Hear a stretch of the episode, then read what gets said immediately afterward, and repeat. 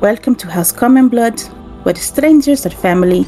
Every episode contains graphic content, including but not limited to copious amounts of blood, unnecessary cursing, death of all ages, be they infants or immortals, fantasy drug use, nudity, mentions of sex, and sound effects of various qualities. We cannot stress enough that this is mature content with adult themes. You have been warned. May the albatross guide your way.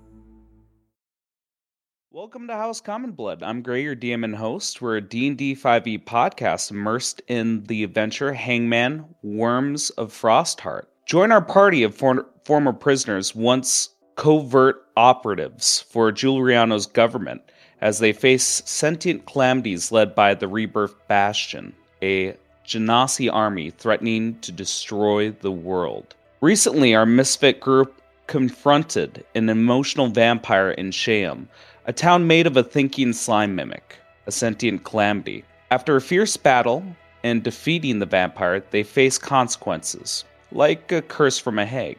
Now free from imprisonment, the party journeys on, even delivering cookies to a hag.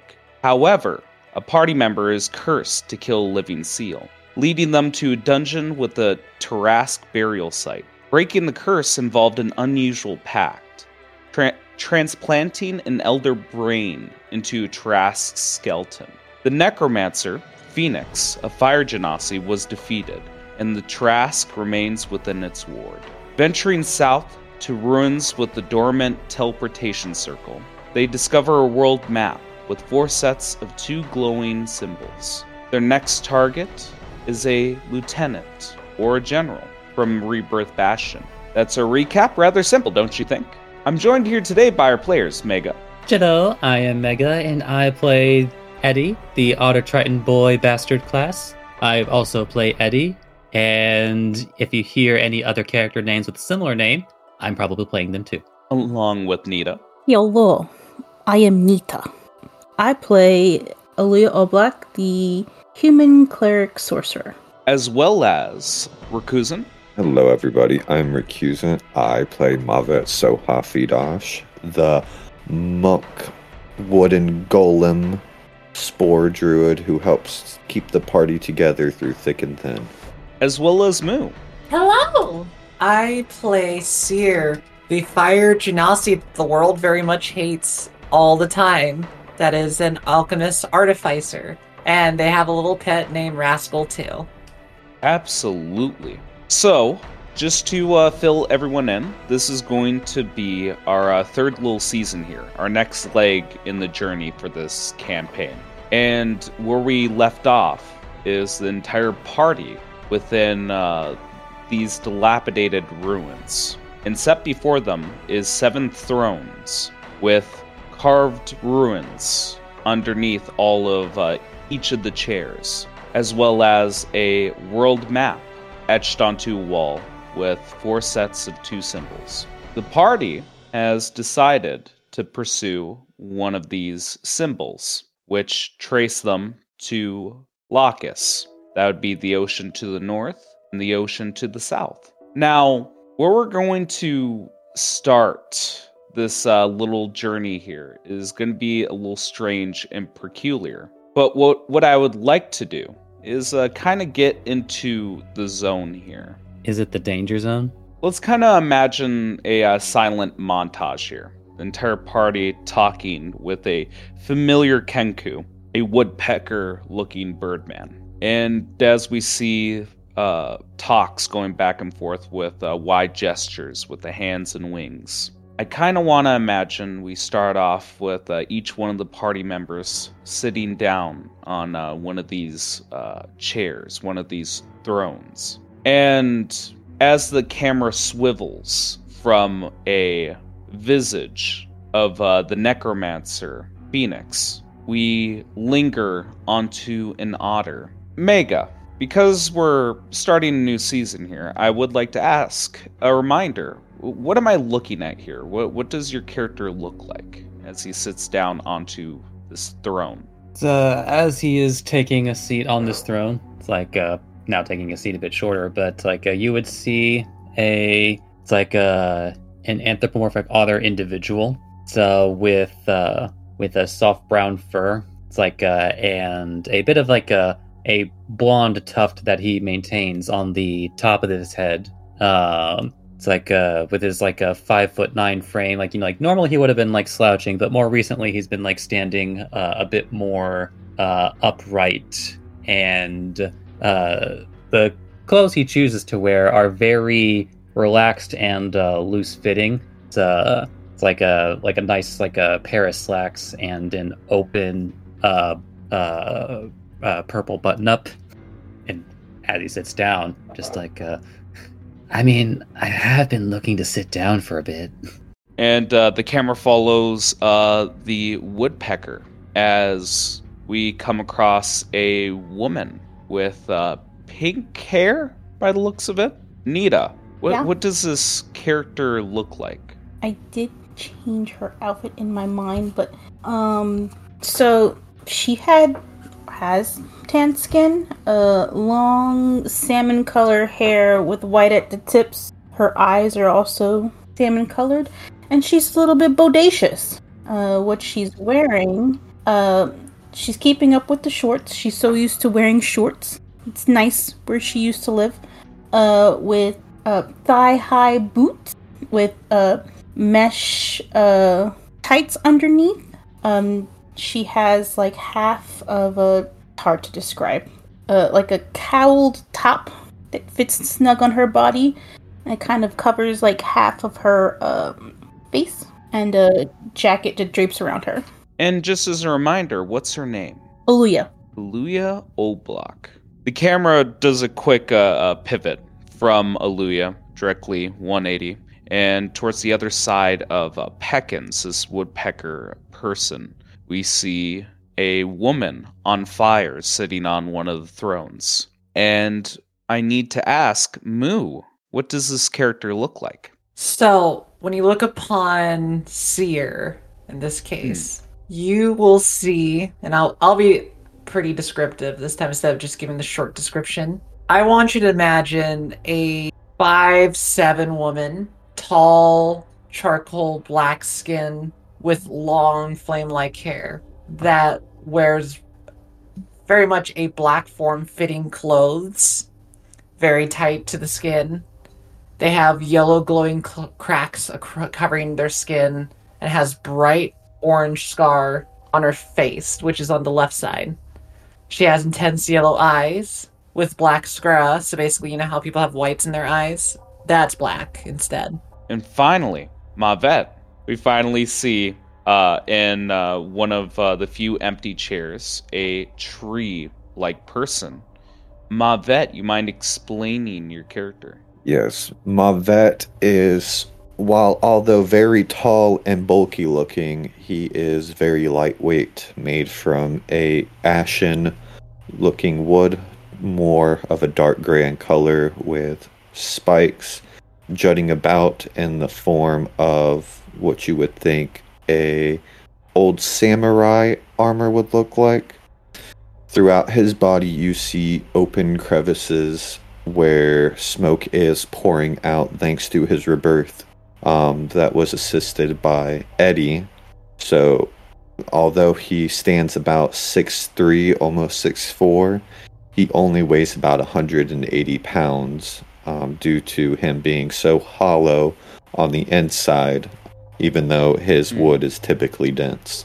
Yes, as you all sit down on these thrones, we see uh, Peckins moving his head back and forth, kind of like uh, the same uh, bob that you'd see from a rooster. As he goes to uh, the back wall, we see within uh, the white marble uh, clockwork insides, and we see the uh, feather grazing uh, past this uh, world map and hovering over uh, one of uh, the ruins. And as he hovers uh, one of his feathers over it.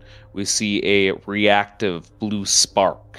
Um, it has a very magical quality to it, as it looks like he expended a, uh spell slot.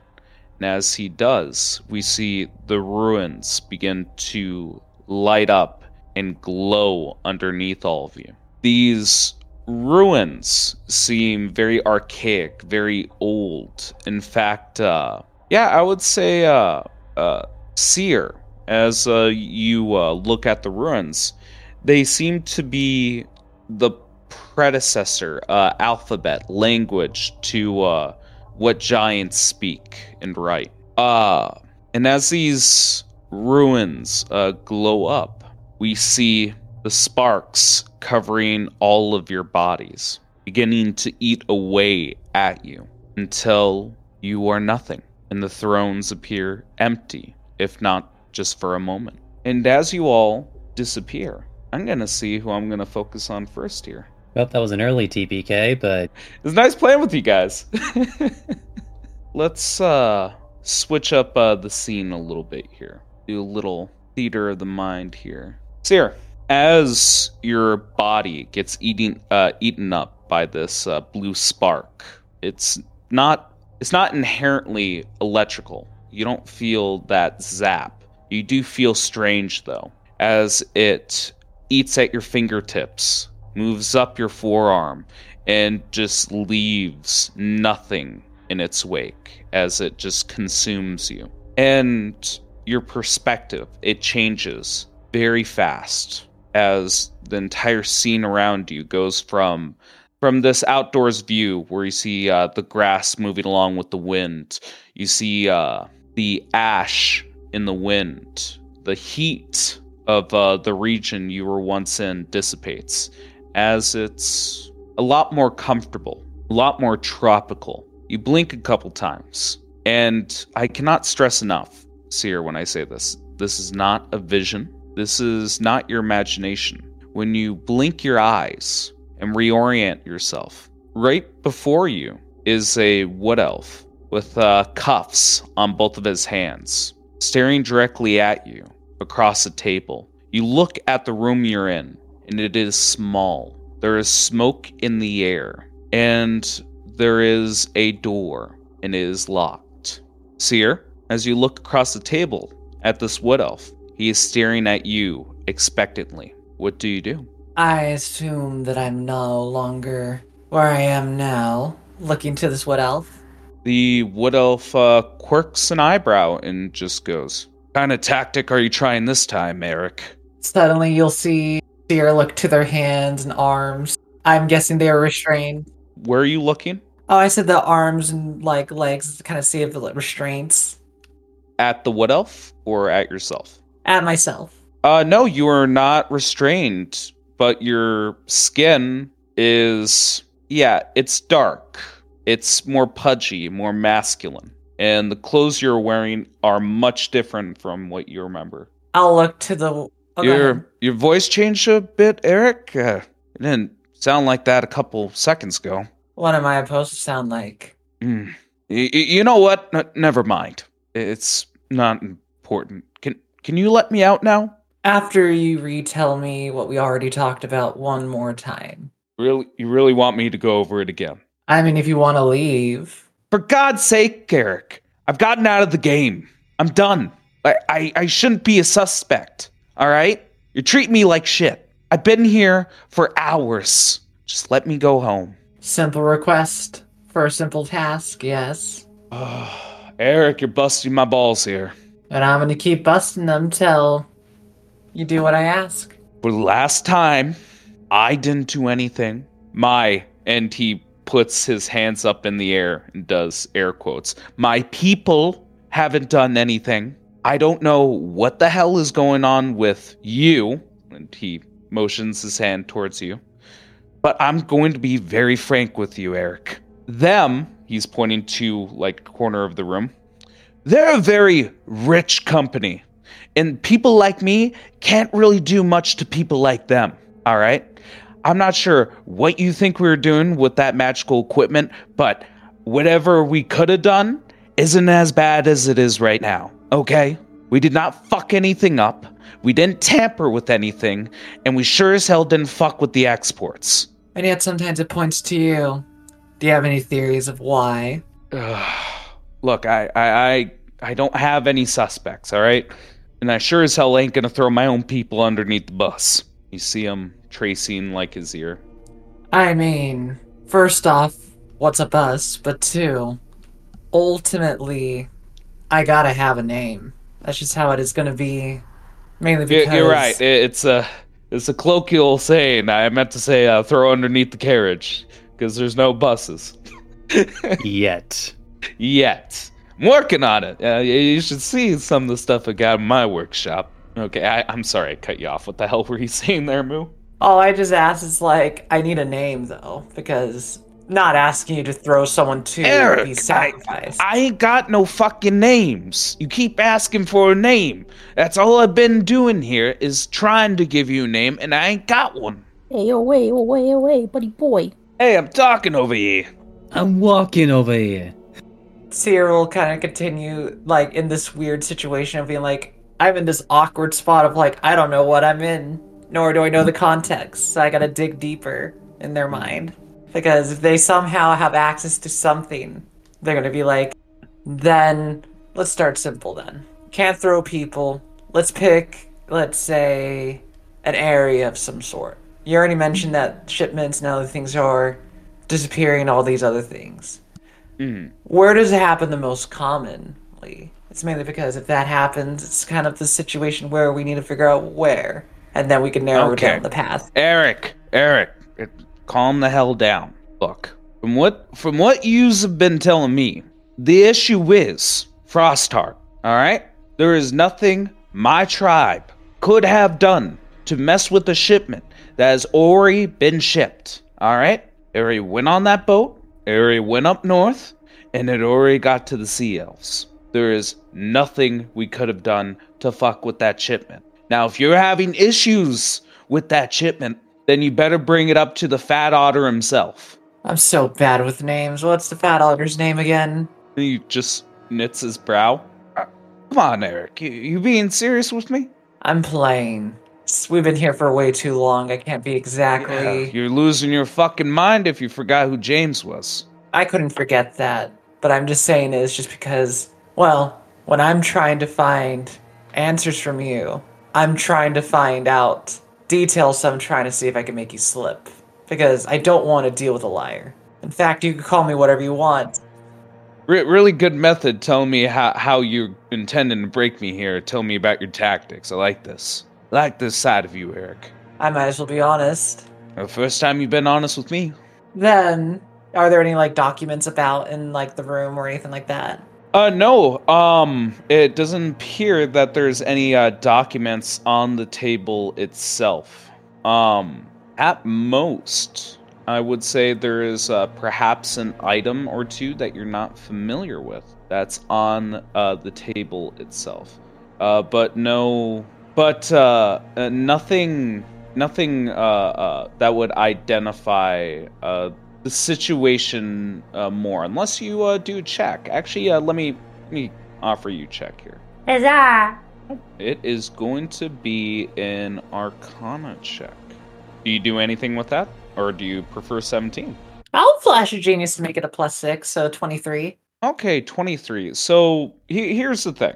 Um, uh, a lot of uh, the items in front of you, you're not familiar with the uh, items itself. They seem uh, fairly new. What is interesting is you can assume uh, what they could possibly do. Um, so these uh, magic items, um, well, I shouldn't say magic items. Uh, like, uh, is better to say these products that you uh, see uh, before you uh, seem to be like a, a sort of technology specifically for communication, similar to se- uh, Sending Stone, but a little bit more complex. It seems like uh, whatever shipment this person is talking about is related to items that can do uh, some some form of communication. And uh, the main reason I'm being a little bit vague about what these items look like is because there is an assortment of items. Like there are many different uh, versions that do similar or vastly different things, whether it be short, uh, uh, short uh, hand communication or long distance. Dang. So basically, if I play with them, I can figure out what's on them a little bit. Then, like, who's on the other side. Well, that's the thing. If you want to play with it a little bit, uh, you just get static, and I think that might be. Uh, you might uh, guess that might be uh, the reason that this situation is unfolding. Is that it's not working, and uh, it looks like the blame is being casted on this in- individual who might know more about it. You're gonna see Seer pick up one of these items, put it towards this person, and being like, "Simple thing. Say your name in there, and tell me what you hear when you hear back." Being serious, Eric I'm making a point. takes a very wide breath, and I think he might even just say something along the lines of, uh, "Looks, if if I do this for you, can I please go home?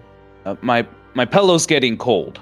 After this last request and then one more question, you are free to leave. Breaking my balls, man. Do you know the Muffin Man? Would you rather me ask two more questions and then break them further? He grabs the item, brings it close to his mouth, and goes, Haldir Thistlethorn. I- Is something supposed to happen here? No, that's the point. Usually, you would get a response back. We know this, Eric. We've been talking about it for hours. Oh, I'm aware.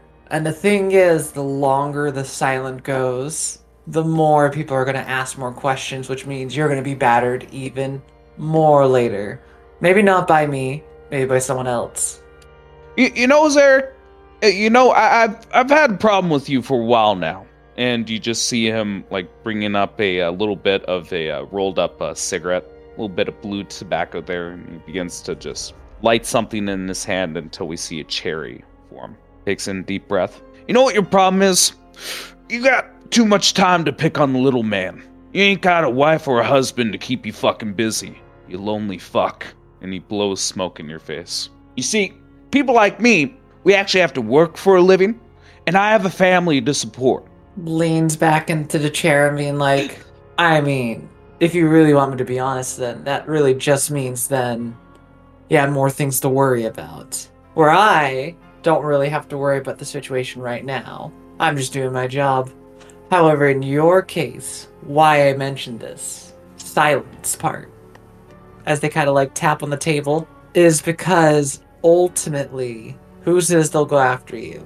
Takes a drag off his little rolled up blue tobacco cigarette. And you, just to clarify, you're saying, uh, who's to say they won't go after you? You're suggesting the idea of a third party, Moo? I'm suggesting a third party, and I'm also suggesting that there might be. They might not go after him. They might go after people he knows personally. Insight check. And I will offer you the roll. All right, let's see it. I'm terrible with insight. We're gonna find out, guys. Eddie, blow my dice. They might go after your puppy. Yeah, he takes a drag from his cigarette, and you see the smoke lingering around his mouth. I will roll now. Here we go. That is a dirty 20. You see him hesitate for a second. Gears rolling in his head. Eyes dart around slightly, and he he uh moves his uh, tongue around his uh, bottom lip, like uh behind it. See his tongue poking out a little bit.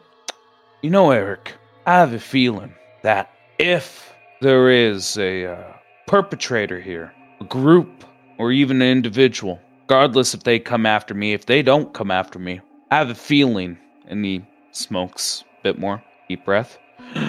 That you will come after my family too.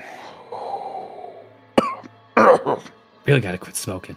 But uh, you do see, like, uh, Seer, that uh, you did throw him off guard here. He does seem worried, and it does seem like uh, not only does he appear to be involved in some way, it does appear that there is a third party amidst this. That was the last question, Eric. You gonna actually keep this promise? I mean, after talking to you for so many hours, why wouldn't I not want to talk with you more? However, you could see why I kept asking for names. Eric, you said one question. I answered your fucking question. Let me out. Thing is, Oh, here it comes. I never asked the question. You just gave me the thing. My real question's coming. God damn it, Eric. Ask your fucking question and let me go home. So, let's put it this way, and then I'll ask it after. Would you rather A, know who's coming after you, A, me, where you would have time to prepare, be able to, you know, say goodbyes, I love yous, the things that you enjoy, and make peace with yourself since I can give you a timer? Or would you rather be the other thing you've been holding me back from, the thing that I've been asking you numerous times that you would not tell me, that you would not show me? Would you rather them come after you? Come after a lot of things and leave it in entirely that you cannot avoid it and there's no way to help you out because we're friends. I don't mind helping you out. I don't mind delaying things. They, on the other hand, the kind of like waving his hand up in the air, know for a fact that it could be unpredictable with them. So, when I ask for a name, I'm asking for that other side that you were not revealing. And I know you know. So don't lie to me or else I'll ask you more questions. Break your balls further. And held you in a spot where even your wife or child or whatever you hold loving to, such as your gerbils, then we don't know what will happen to them. It's a shame. Bad combination, Eric. Really is. Having a small dick and no balls. See him smoking the cigarette. Uh, let me uh, have a little bit of a press here. It sounds uh, more of an intimidation type of route that you're going with this. Am I correct? Sadly, yes, because here's the thing I'm not persuasive, nor am I intimidating. So I might as well go the route where it's like if he's being interrogated, you know, for information that is vital to a company, and wanting to know who the third person is, it's kind of like this very much situation of like, they're not going to be nice after that because the big thing too is that he's been holding this information back and he just ca- got caught by hmm. this person. So that logically, this person would start putting the irons on him. Um, I will allow. I will allow. Uh, intelligence being the ability score. Uh, that uh, intimidation's coming from here. Intimidation. All right, let's see if I get a good one. Um, let's see, five plus six. I'm just making sure because I got a six, and then I'm a flash of genius for a seventeen. Uh, what? I, I know I gave you like a very childish response to that. Um, let me let me hear like uh, the final little thing that you do to press in the irons after he tells you like uh, you you you ain't got no balls. I'm not the one stuck in the room, and I'm not the one that doesn't know what's ha- happening right now at this moment. And lastly, I'm not the only one that wants a piece of you. I'm just the nice one where I let you walk and I give you a five minute head start versus the others where you step out that door and I have no clue what can happen to you. Looks towards you. Looks towards the door. Takes a deep breath, and you just uh, hear underneath his breath, Quagmire. The, the name was Quagmire, and we're gonna fade to black. With that, move on to another player here. Who else but Quagmire? Eddie, as this spark, this blue spark begins to travel up your fingertip, up to your forearm, up your shoulder, leaving nothing in its wake. It is swirling around your body and eating you whole. As you wouldn't put any words or actions inside of your um, character, but I would at least uh, say towards everyone here that the anticipation of pain and the possible, you know, squint or wince for what's to come next might be reactionary, might be just a, uh, a reflex. But as you squint your eyes, look around you, you find yourself in an opulent room with a large master bed. Uh, well, I should say a um yeah, Alaskan king size bed, one of the biggest ones you could possibly fucking imagine. It is a huge bed. You see a balcony outside of the bedroom, along with uh, very expensive uh, curtains, windows that lead to said balcony, and there's an air of familiar uh, familiarity here, as the architecture seems much like Owen's craft. Look around. Huh. This reminds me of Mom Pop's room. At this moment, Eddie, you are alone in the room. What do you do? So I guess you know, like a naturally a bit on the confused side. So I guess maybe like, uh has he ever had much opportunity to look through Mon Pa's room? Um, I would imagine being a rambunctious uh, kid like that, that. I could see that happening once in a great blue moon. I don't see you going in there every day, but you know, you're looking for dad or mom. It might be one of the first places you look. So does it look to be daytime or nighttime? It's daytime, and it is beautiful outside. Uh, I guess then he would probably uh, take the opportunity to uh, go, like, get to look outside, see, because like he hasn't really seen the view in a while. So Yeah, and it is at this moment I would actually like for you to uh, paint the picture, and I'm gonna transition the scene to uh, what what the overall locale or uh, overview of uh, this place looks like. Could you uh, just give me a rundown? This estate, the city, this place that you're at. Can you mind uh, filling in the audience here? But uh, as he's kind of like looking outside, like you know, like in the immediate surroundings, it's like uh, there seems to be a very lavish green space. Um, it's like that uh, appears to like uh, surround the uh, estate that he finds himself in. It's uh, it's like uh, familiar enough, but like and like as he like looks beyond like uh, uh, the gate that divides uh, that estate from the rest, uh, looks out into a like what would be a very uh, modern looking cityscape, like uh, off in the distance. To various um like you know like various like even some like the more like of the of the taller sort of buildings, but like further like uh, down as uh, this this spot appears to be a bit elevated.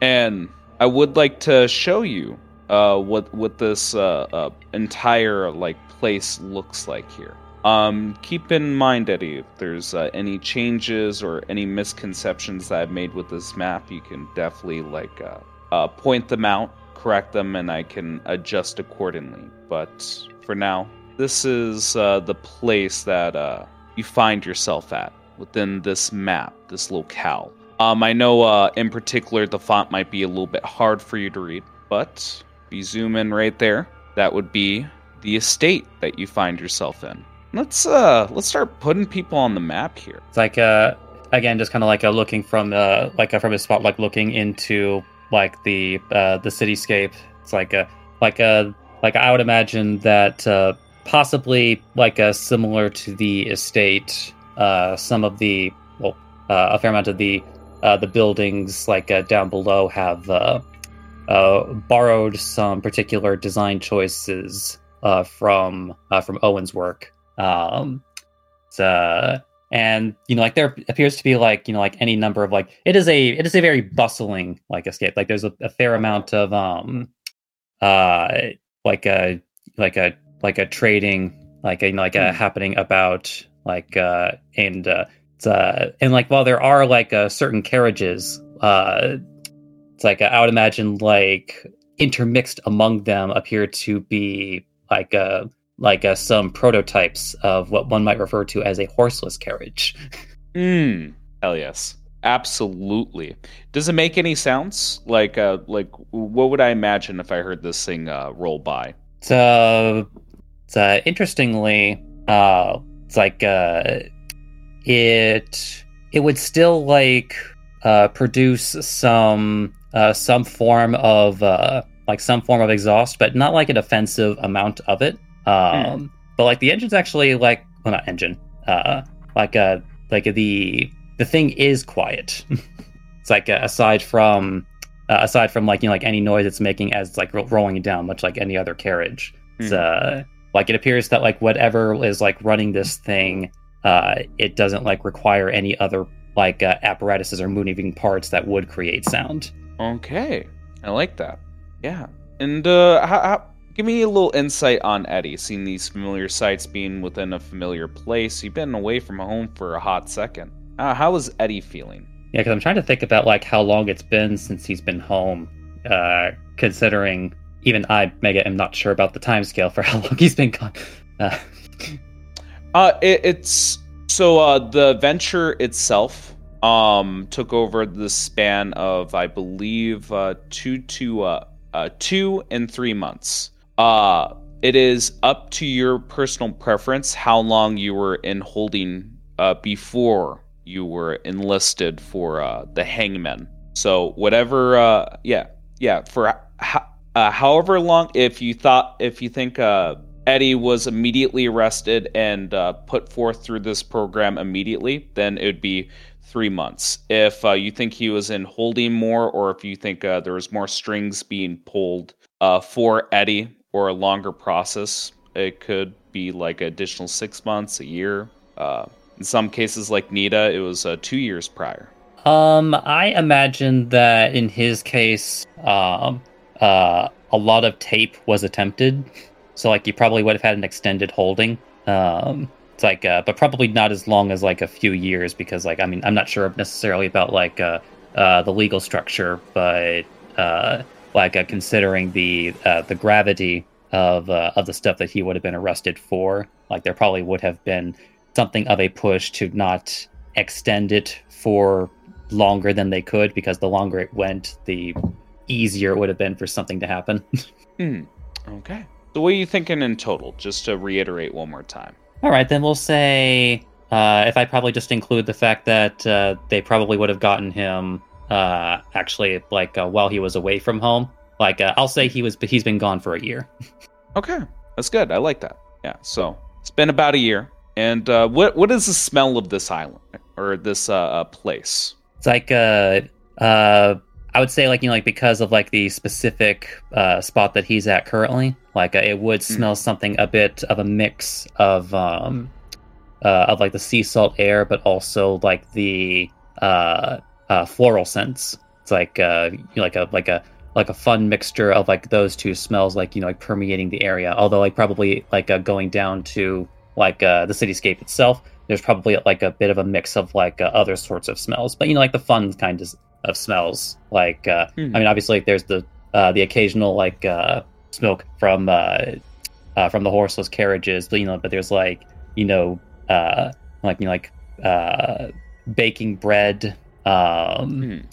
or perhaps even um, uh, you know, like there's probably like you know, like a, a, a few like you know smiths interspersed, you know, throughout. So like you know, like if you know, like if they have like a window open, like you know, probably a mix of that. So you know, like a close to the cityscape, um, we're probably looking at like you know, like those the kinds of more urban smells. Uh, but like up where he's at, it's just you know a nice mix of like uh, sea salt and floral scents. What? How is Eddie feeling now that he's back? These senses are uh, coming to him. He's seen something familiar. I'd say he's feeling very nostalgic and on the on the note of like smells he probably like you know like takes a good inhale it's, uh, and probably because he's used to doing it this way he would probably try to see if he can uh uh reach for uh reach for his pen and like and give that like uh like a nicest thing as well Yeah, you uh, reach for the pen and you absolutely have it. It's just uh, your hand seems a lot more feminine than what you remember. It does still look like an otter, though. huh that's weird did i lose weight You even uh, see what's uh, the equivalent of a uh, ring on your uh, left finger, or I should say, left hand ring finger. i don't remember putting this on Do you interact with it? It's, uh, yeah, like you know, looking at it curiously, just uh, like uh, reaching over and kind of like you know, like turning it about. Yeah, you uh, attempt to interact with it, and as you do, uh, your hand phases through it. What? I didn't even smoke yet. Maybe just like just like the hand like go through like ooh, goes through again. Mm. Ooh, ooh, ooh.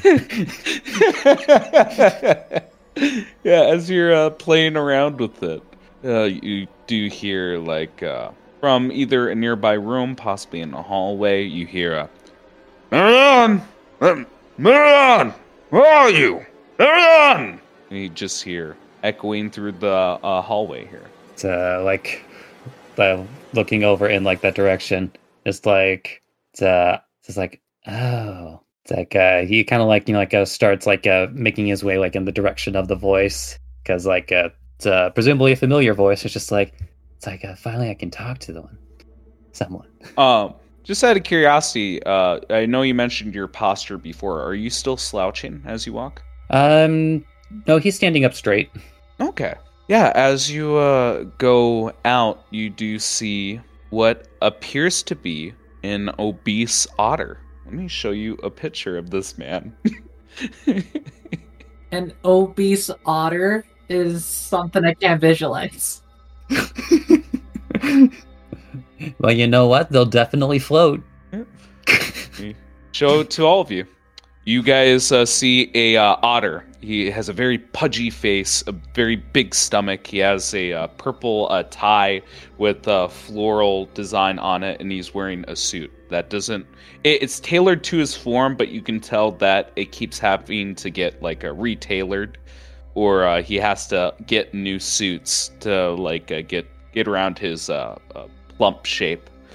And uh, you just uh, see him with a bit of a cigar in his mouth. And yeah, un- unless I'm mistaken, Eddie, I, I should be uh, correct with this. There should also, like, uh, he should be capable of having a, uh shadowy figure himself. Am I correct with that? Yes. hmm Yeah, and uh, yeah, I'm gonna say like following uh, Eddie's uh, call, this uh, shadowy figure of uh, smoke looks a lot like uh, uh, the plump man himself. But what's funny is when you uh, open the door, Eddie, and see this uh, otter in the hallway, you see him opening up a door, a shadowy form appearing in front of another door in the hallway. Then, once uh, the fat otter looks around, is dissatisfied, he disappears from his original location, goes to the other door because he's too good to walk, opens another door, and repeats the process of pooping door to door to door to door. Like, Marianne! Marianne! Where are you? His eyes are squinting. And uh, what's funny is, with how he squints his eyes and how aware he, uh, he is of his surroundings, he actually does not see you open the door and keeps checking doors, progressively making his way to the master bedroom. It's, uh, hey, Pops, what's up? and it just stops, looks over towards you. Ah, Marianne! And he he uh, does a little bit of a waddle over and uh, opens his uh, arms in for a hug. My dear, my dear! And he puts his arms around you for a hug.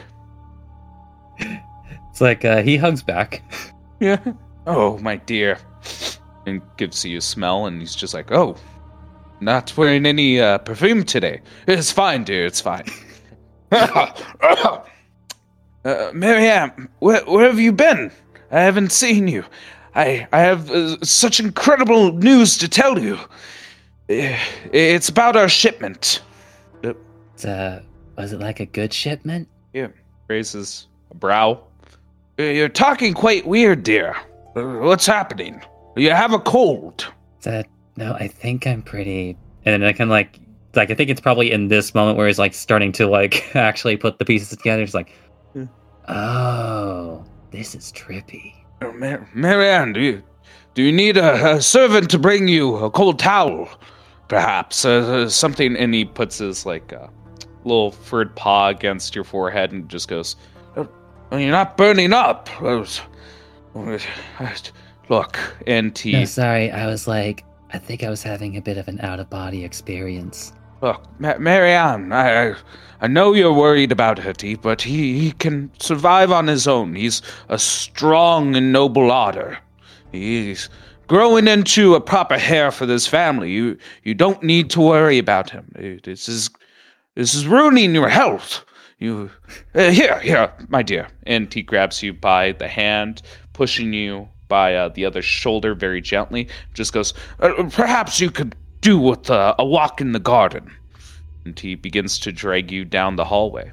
I'm sorry. Uh, who is the person that Marianne slash Eddie shouldn't be worried about? Eddie, Oh, the character he It is did playing. not sound like Eddie. It sounds like somebody else. Okay. Uh, Eddie. It's, uh, a walk through the park does sound nice. Or garden. I know what it, I know what words are. Yeah, it's fine. I know what words are as well. I, I'm a proper smith of words, I say. I say. yes. You know what? I do remember reading your poetry.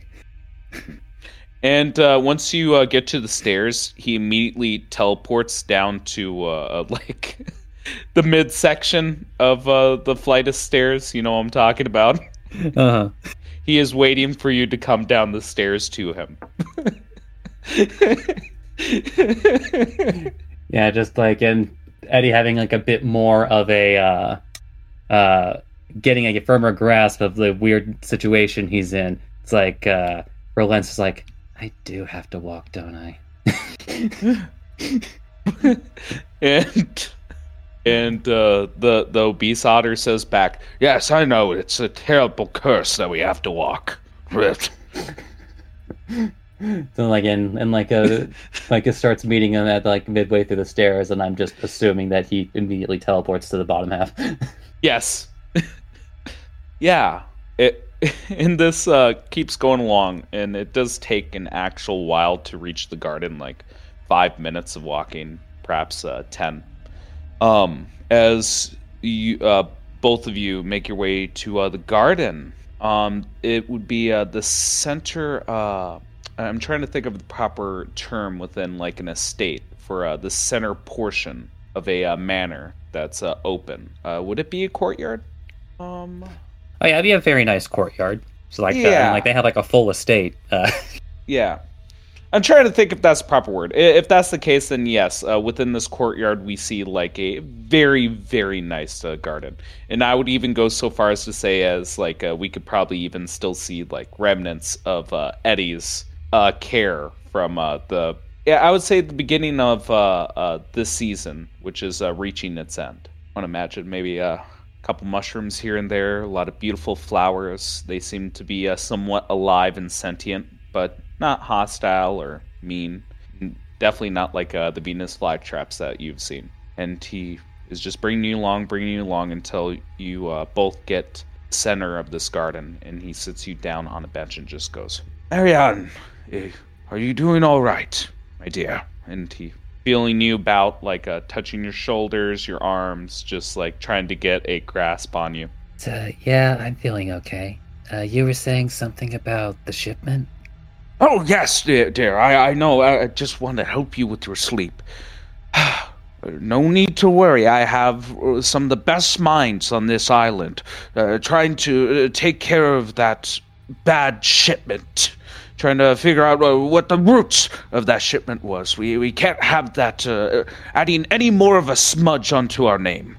I just want to let you know that we will be fine. We won't have to downclass. We won't be losing any money. Not at all. Perish the thought. Uh, well, I wouldn't imagine so, cause like, I mean, it's only supposed to get bigger, right? Yes, yes, indeed. Mm. You uh, see him. You see him uh, r- rubbing his uh, paw uh, across his uh, neck as he goes. Yes, yeah, yes. Only supposed to get bigger. So like, what have they found out about the bad shipment? I, I, I should be getting news. I, uh, on this very evening, they, they have a man in holding at the moment that's being questioned, and uh, uh, hopefully he can give us a bit more information on what exactly happened. It's just I, I keep trying to call those damn elves, and uh, something is wrong. I just can't get a connection over there. Ugh. Uh, it's frustrating, my dear. It's frustrating. And you see him rubbing his temples. Something is happening with the elves? Uh, yes. Uh, up north, uh, the damn sea elves. Uh, they're quite busy with that uh, war they're playing in. But uh, thankfully, it's been uh, fairly lucrative for us. yes, it's just uh, to help with uh, expanding the network and uh, uh, giving them uh, uh, this and that and uh, bobs and bibbits and uh, what have you. You just see him getting lost in his own words. But essentially, from what you can tell, is uh, your family might be uh, uh, giving a, a form of equipment or supplies to a, uh, a nation, a close by nation. Yes, uh, I'm hoping we can iron out this issue. It's bad for profit to have any hiccups. And you see him grabbing out a handkerchief and touching his matted fur. So, yeah, you've always been really worried about the numbers. Just looking over towards you. Gives you a raised brow. Oh, yeah, do, do we need to bring you to a doctor? It, a cold is kicking in hard and you've just been acting a bit strange. In fact, it reminded uh, me of our son. sorry, I didn't mean to bring him up again. Uh, I mean, uh, I I have it on pretty good authority. He's fine. well, well, that's quite bold of you. You've been worried day and night, and now you you seem a bit more confident. Actually, what came over you? Uh, let's just say it's been a very enlightening few days. Come here, my dear. And he gives you like a little bit of a nice hug. It's okay. We'll make it through this. You always had the best hugs. You see him blush. and uh, I kind of want to imagine we uh, transition as we uh, fade to black from the scene. All right. Uh, Recusant. Nita. Odds or evens? Odds. Gotcha. this is like she seems so desperate. odds, odds. Odds. It is odds. Okay, you ready, uh, Leah? This one's actually gonna be. Uh, I know these are all a little weird. The- Yours in uh, particular is gonna be a little weird. Gee, thanks. Okay. Uh, just out of curiosity, Omega.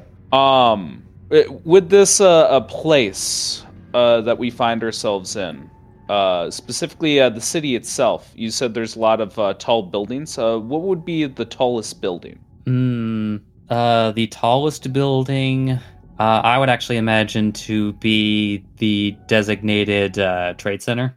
Okay, designated trade center. Uh, give me yeah, give me a little bit of an idea of what happens here besides what I think it says on the tin. Uh, is would this be the equivalent of a uh, bazaar hosted in a building, or is this more? It's a, it is a multi-purpose building that, in addition to like uh, like local commerce, uh, it's also like very heavily invested in uh, in some of the uh, other like uh, uh, commercial goings on between this island and the rest of the world. so it's like a trade hub and also arguably um, uh, a transportation hub as well.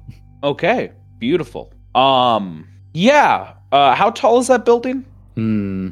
I would have to say hmm, that's hard to judge. Actually, it's like uh, it's like uh it would be tall, but I think also be, due to the nature, I think it would also have to be wide. Uh, so as a result, like couldn't be too tall. Uh, maybe hmm. I don't know, maybe somewhere in the ballpark of like uh, 15 plus stories, perhaps. Okay, 15 plus stories. Holy shit. Um, let me get the footage on that. Okay, 150 feet. Gotcha. All right. So the building is about 150 feet up. Why that's important is because our camera focuses on the side of the building. Again, much like uh, Owen's uh, architecture, since this is a uh, fairly important building as well. It's reminiscent of uh, the dungeon you guys found yourselves in.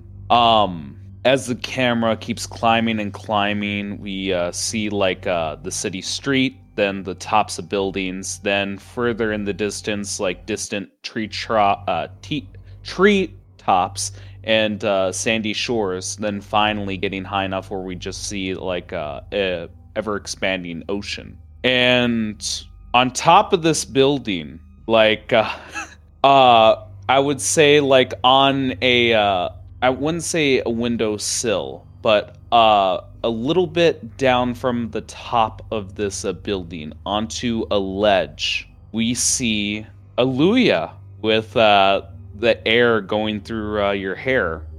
And as you look down, Aluya, you kind of get that Mobius effect, that disorientation of like uh, the ground coming up to you very fast, then going back down from the uh, whiplash of going from sitting in a chair to a modern city here. As you uh, stand up, you're in a uncomfortable position where your hand is uh, holding uh, off to like a, a little bar to the side, and your position is like you're ready to jump. As you look down, you do see a crowd of uh, people. Uh, one constable in uh, particular holding something against his mouth, amplifying his voice as he says, Don't do it, son! You have a lot to live for! I'm freaking out. I'm not sure what is happening right now. Uh, could someone catch me? No, no. no, please, I- don't jump! Don't jump! I am in a predicament and I'm not sure how, what to do, but it doesn't seem good. So if someone could help me, that would be great. We have men on their way. Please secure your position. Where the fuck am I supposed to go? I'm on a ledge. This is as secure as I'm going to get. Sir, I'm going to need you to keep calm and listen to my instructions. Well, I know I'm pretty high up, but don't call me sir. I guess you won't be able to see his expression, but there is a notable silence. Uh, excuse me? Your silence makes things really uneasy. Just uh and he seems to hesitate for a moment and says, uh, ma'am, or just hold on to your position and don't do anything drastic. We can talk. I'm talking right now, but listen, if your people can move faster to get me off of this ledge, much appreciated. Uh, sir, uh, ma'am, uh, we we have men uh, coming up there right now. You just need to be patient. It's 150 feet up. Uh, I mean, he looks like he just did a little flub up. It's not that high up. You need to calm down, hold on to something, and please, for all that is holy, do not jump. Why would I jump? As you scream that, the wind is uh, whipping around you. And uh, a- again, Louis, I'm not sure if you've been like uh, high up in uh, unexposed air, but like uh, when you don't have anything to buffet the wind, like trees or buildings and what have you, the wind is extremely fucking strong. And in this case, being on one of the tallest buildings, like that wind wants to blow you off, even though uh, downward uh, it looks nothing more like a breeze. To you, it is just whipping hard, trying to blow you off of the uh, ledge. In fact, you actually see like a uh, seagull coming up to you, going, "Alright, alright," and almost look, looking like it wants to peck at your hand. Oh, shoo, shoo! I nothing here for you. Oh, he always guide me. Get this bird away. Somebody come and help me, please. Roll me one d100. Hey. Okay. Yeah. Oh, your god doesn't come to save you, but as it pecks your hand, it immediately dies and fries. Oh, that's what you get, you little shit. Yeah, you just hear it go, and it begins to fall and hits the ground. And again, the person in charge of talking to you stares at the ground with open confusion, just going, Did that bird just fry? just looking down at it, looking back up at you, Not looking what you down should at be it. worried about. Like uh, maybe you come up here too and get me down. Uh, ma'am, I'm just trying to keep you calm. We have people on their way. Please, just keep Please, talking with Now me. because I'm on a ledge, I. What's the issue here? I don't know how I got here. And you see him talking to a person on the side, and again, the mic is still alive, and you hear something along the lines of, uh, Can't hear you. Speak up. Uh, I, I, I'm sorry, I'm just trying to adjust, ma'am. Uh, your your requests and uh, your needs have uh, changed drastically in the last couple seconds here, and we're trying to accommodate. Please bear with us. Accommodate what? I just want to get the fuck off the ledge. Yep. Well, first of all, ma'am, uh, you, you this was in. Uh, it, it appeared that you were trying to uh make a point to uh do a bit of a protest against the uh, Hayes family in town, uh, threatening to kill yourself. No, the fuck I would not. Hey, I I know that name. Oh, is that Eddie? No. Yes? But still, I would not be up here. No. E- everyone knows the name, ma'am. Well, you don't have to say it like that, okay? I apologize, but uh, I think uh, he might even say. But uh, what, what we're trying to adjust from is uh, you. Not only did you, uh, uh, excuse me, what is your name, ma'am? Well, uh, what does that matter? I just need to get off. Just please. this conversation should not be happening. I should be on the ground, not like from jumping, going splat, but like gently being taken down, touching the floor, and being okay. Uh, ma'am, we'll do everything in our power to make sure you get down safely. Up. and you just see him talking more to the side, talking more to the side. Then he just goes, Just to uh, confirm, uh, one thing with you, miss. Hey, Janet, if you must. Uh, Ja- okay, that. uh, Janet? Yes, Janet Jackson. Janet Jackson. I love the amount of venom that you put with that. Uh, I'm sorry, it's just we were under the impression that your name was uh, Lithral Whisperwind. It was just. You. you Janet? it's just. Lithral is a name? It was the one you gave us, ma'am.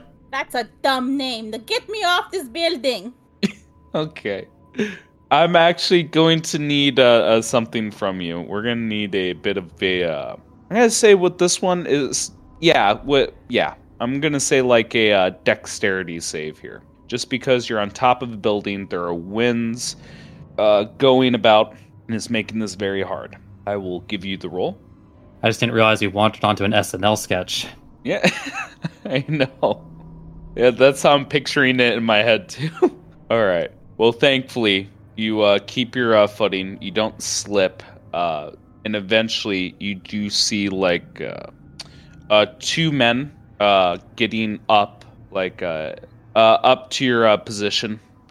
They appear to have uh, one. Uh, one looks like a human, and one uh, has uh, elvish ears, and uh, they wear like a uh, a strange uniform. Like uh, imagine like a uh, a very uh, dark uh, purple, and uh, each one of them has badges.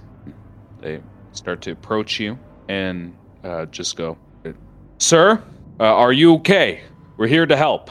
Don't know. I did not know I was that masculine looking. Just can you grab me? And when you grab me, I just want to say I'm sorry, but grab me quickly.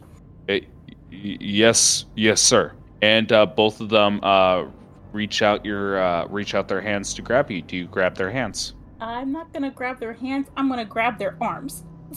Okay. Um, I, I'll have them make two saves at disadvantage here. Make sure it's a one. That's a three. All right. And uh, roll me uh, a d12, please. Oh, okay. Mm, just let me check one thing. Check that HP. You mind explaining how you knock out both of these guys with the nine damage? Because they both failed their saves against your touch. So I go to grab them, and just the moment where I make full contact, you see the sparks fly, and it's like once contact has actually been made, you see like a tree branching electricity shoot out to their arms, to their heads, and see a little smoke, and they both go down. they're knocked out for four hours.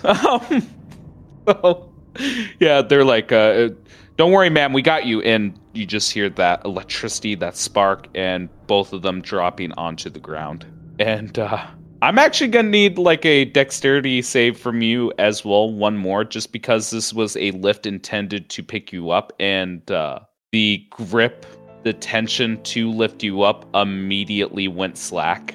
So please give me one more dexterity save. I don't know if I can use it, but I ha- have one more charge on my ring if necessary to pass. Well, okay. we'll see. We'll see. We'll see. So, just to paint the picture, we see two men come up, offer their uh, hands. You grab them by their forearm to try to lift you up. And as they begin to pull on contact, and as you jump up, like uh, they immediately go unconscious and knock out on the roof, letting you go. And as they let you go, you begin to fall, grabbing onto uh, the ledge during your descent. Your hands just holding onto this ledge from a 150 foot fall. If you don't want to use that like ring of evasion that you got. Definitely want to use it. I don't feel like being a pancake. Okay, there you go. If that's the case, uh tell me like how you get back to your initial position. Uh, I think uh, with the the gauntlets Steer gave me, right? Was a gauntlet? Oh, the gauntlets of ogre power, ogre strength. I will um really put out this the use these gauntlets to the full effect. It's like, oh dear God, Sid, please make this work. And I just concentrate and I try to lift my body up, just using the sheer strength I've got with these new gauntlets. Yeah, hell yeah. And do you do so. And do you hear the man uh, down on the street level go, Are you okay, ma'am? Uh, seeing the two bodies on the floor now, uh, I'll just do a thumbs up and try to run so they don't know what I have done. okay, so you're running away. Run away! Run away! Okay, I need to ask. Yeah, yeah, I need to ask. Okay, so like honestly, I would have hand waved this if it wasn't for uh, Mega stating this is a building for co- uh, commerce. Like, like I'm, I am correct with that, right, Mega? The, this is where a lot of business is dealt. Yep. Yeah. Uh, I need to hear from you, Luya. How the hell are you getting away from like all this? Uh, it doesn't look like they evacuated the building. I mean, I'm just, I'm just kind of running down. Okay, running downstairs. Yep. Uh, I get to the bottom. Oh well, hang hang on. You're skipping. You're skipping a couple steps here. I want to hear a couple things first. Uh, first of all, are you stealthing, or do you not care if people see you? I, I don't care. I'm just trying to get down. Why would I want Yes, to? stay up? ma'am. I want to go down. Just making sure, because uh, people are watching you run down, and just going, "Is that the man?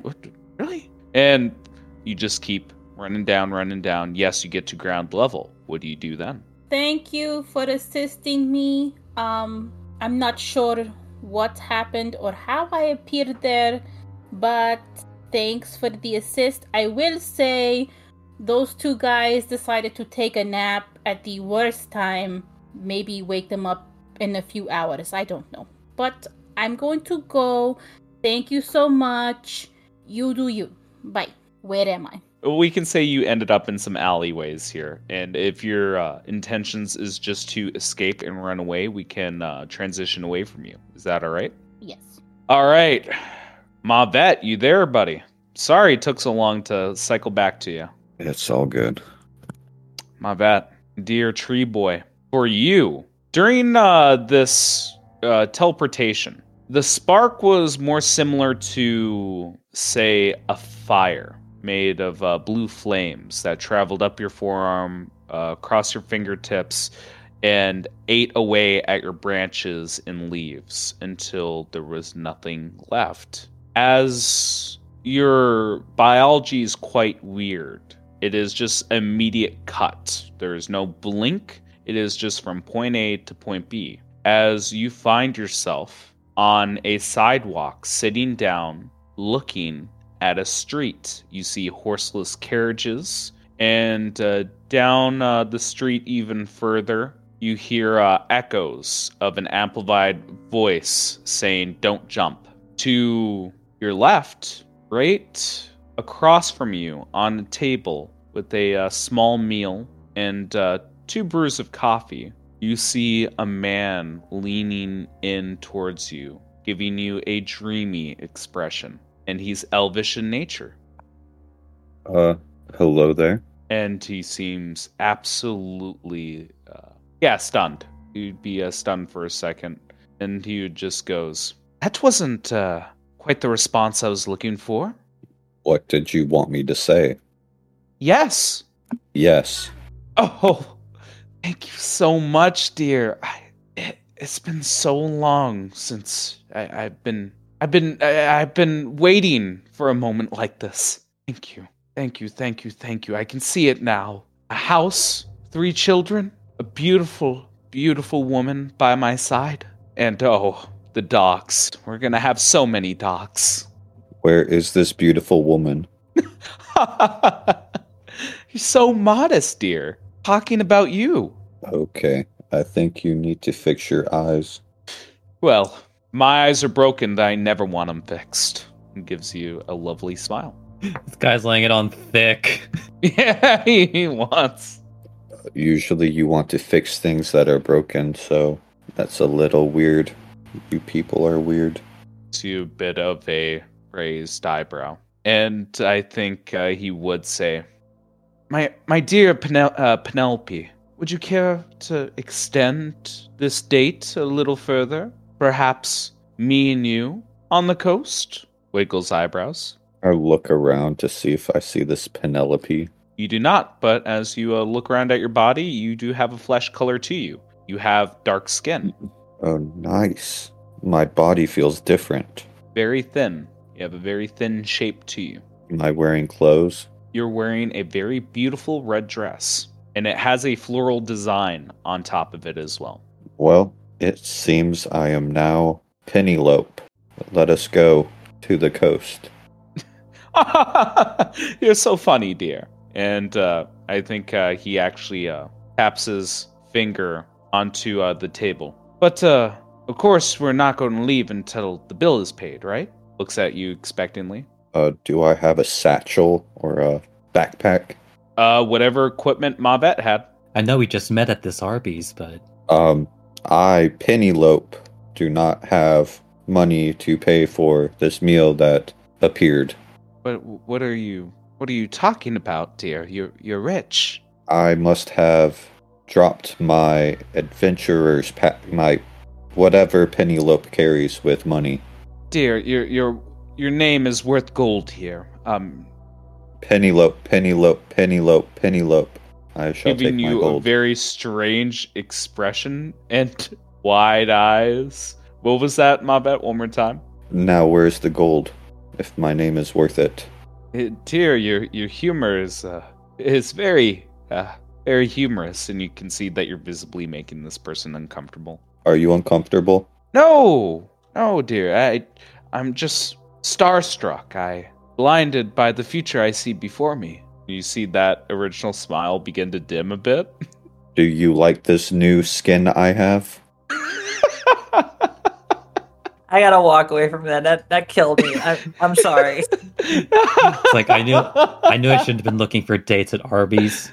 Should have gone to Taco Bell. My dear Penelope, your skin is as soft as velvet. And you see that, like, you're taking the wind from his sails, and this sounds a bit rehearsed. I'm pretty sure this is skin, not velvet, but okay. Um, I will drink the coffee on the table, both of them.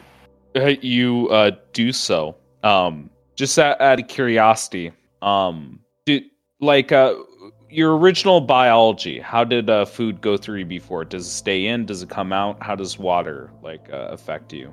Liquids, I should say. It it would well, I have holes, so some would pour out of the holes, but it would basically soak into my wood, and then as it got hotter, it would just evaporate out. Yeah. So we see that like uh yeah, uh your wood becomes a bit more thick. But our good it went friend straight to my uh, trunk. Yeah. Yeah. Went straight to your trunk uh, trunk here. Um but yeah, the man still looks he looks apprehensive, but he still looks like he wants to lead you to uh uh the coast. Is the water salty there? Dear, you're on an island. Of course it's salty. Mm, I prefer fresh for my roots. Uh, fingers. It's, it's always important to remember your roots, and I'm glad at least that stuck with you. So who do I tell my name to to pay for this? We're going to have to talk to the waiter, and uh, hopefully, Waiter. Waiter. Um, as you do so, you do see a uh, the, in in particular, like uh, this person is a, uh wood elf with a very nice uh, white uh, dress shirt, uh, cufflinks at uh, uh, both of the wrists, and uh, black uh, slacks. And as he comes up, he takes out a, uh notepad and he just says, "Oh, would you like anything else?" Uh, no, we're good. Um, Penelope. And I get up and motion the man to join me. Take yes, your gold. I un- I understand your name. Uh, are you going to be paying for your meal today? This man said my name is worth gold. I assume at least more than one, perhaps less than 500. Madam, and he does a bow. If you wish, we can send off a. And he looks visibly confused, and like this. This is probably the first time he's had to do this for a uh, a person of your uh, supposed stature, Mavet, but he goes, "Shall I send the bill to your home?" Yes, send all the bills to my home. Oh, all the bills. Looks around at the full cafe. Yes, and tell them Penelope. They shall be happy with the gold. As you wish, my lady. And you see that your date is visibly shocked. Like, oh, I I knew that you had money. Huh, you wouldn't doubt it for a second. And he straightens out his uh straightens out his clothes, offers his hand, and just goes, My lady. I I offer him my back to hop on like a piggyback. Yeah, I imagine you're crouched slightly and turned over. Imagine like a, a, a small woman with uh, black skin, a very beautiful like uh, uh, hairstyle. Um, I'd imagine like uh, the braided back uh, a ducktail, and she is kneeling down with high heels, offering this gentleman a piggyback ride. Just to establish the scene. Um, my my dear, Apparently she's very down to trot right now. my my my dear, I I wouldn't be so bold as to ride you. Could you just hold my hand? Isn't that what you humans usually do, though? Ride each other? I'm not sure what humans do, but in the elven community, we don't ride each other like that. Unless that is normal for your culture. I reach out and touch his ears, and then touch my Elvish. Okay, you can't ride me. Let us go to the coast. okay. Still holding out hand for you to hold? If I give you gold, can we not hold hands? oh god. and he seems very ecstatic with that. As he, uh, Penelope, let us go. and uh, he uh, uh, follows uh, follows your uh, footfall. So let let's uh, go over a couple things as you guys uh, proceed with uh, your day. First of all, uh, if it hasn't been uh, if a connection hasn't been made already, I'm going to uh, reaffirm it. Uh, treat this as a uh, a variant spell of uh, disguise self for the most part, um, with a, a few tweaks to it. Um, for the most part, it should follow uh, the spell as is. Um, towards uh, everyone's uh, experience so far, it looks like uh, you have all uh, replaced a person on this island. From uh, Eddie replacing uh, uh, his uh, mother to Aluya replacing a person high on top of a, a building. The disguises themselves, weirdly enough, depending on where you guys are at or what you're doing, does eventually wear off. And I need to ask does anyone take any precautions or does everyone go about their day like nothing's wrong? I'm good. I'm going to the coast. I am I am as cautious as hell because I know for a fact it's like this something's wrong. So I might as well have the sky well not sky self, but alter self in my spell list ready to roll. Okay, that's perfectly fine. More importantly, Aluya, you're a very important individual here. Um, how are you handling the situation? What are you doing?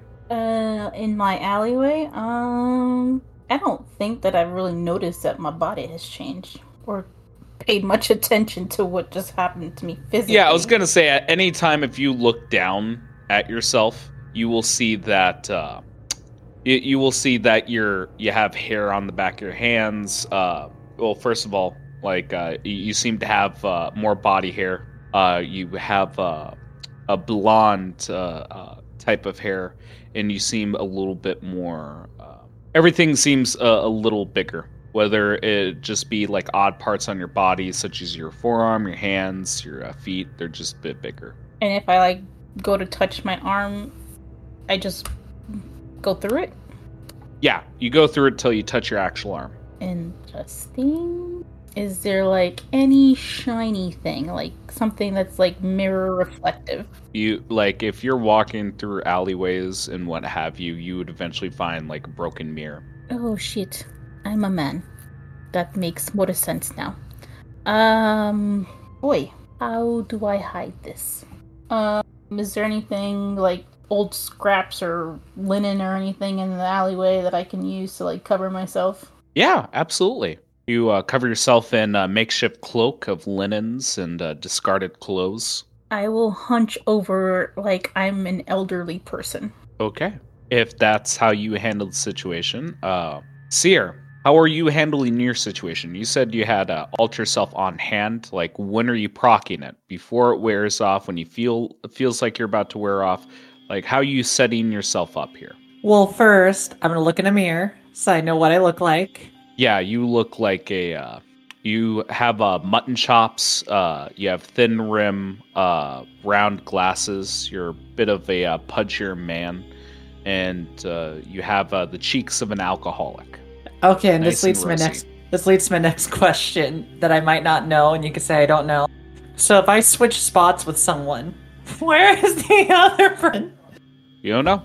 Oh no, this is gonna be so bad if they're like all the way in the middle of fuck nowhere.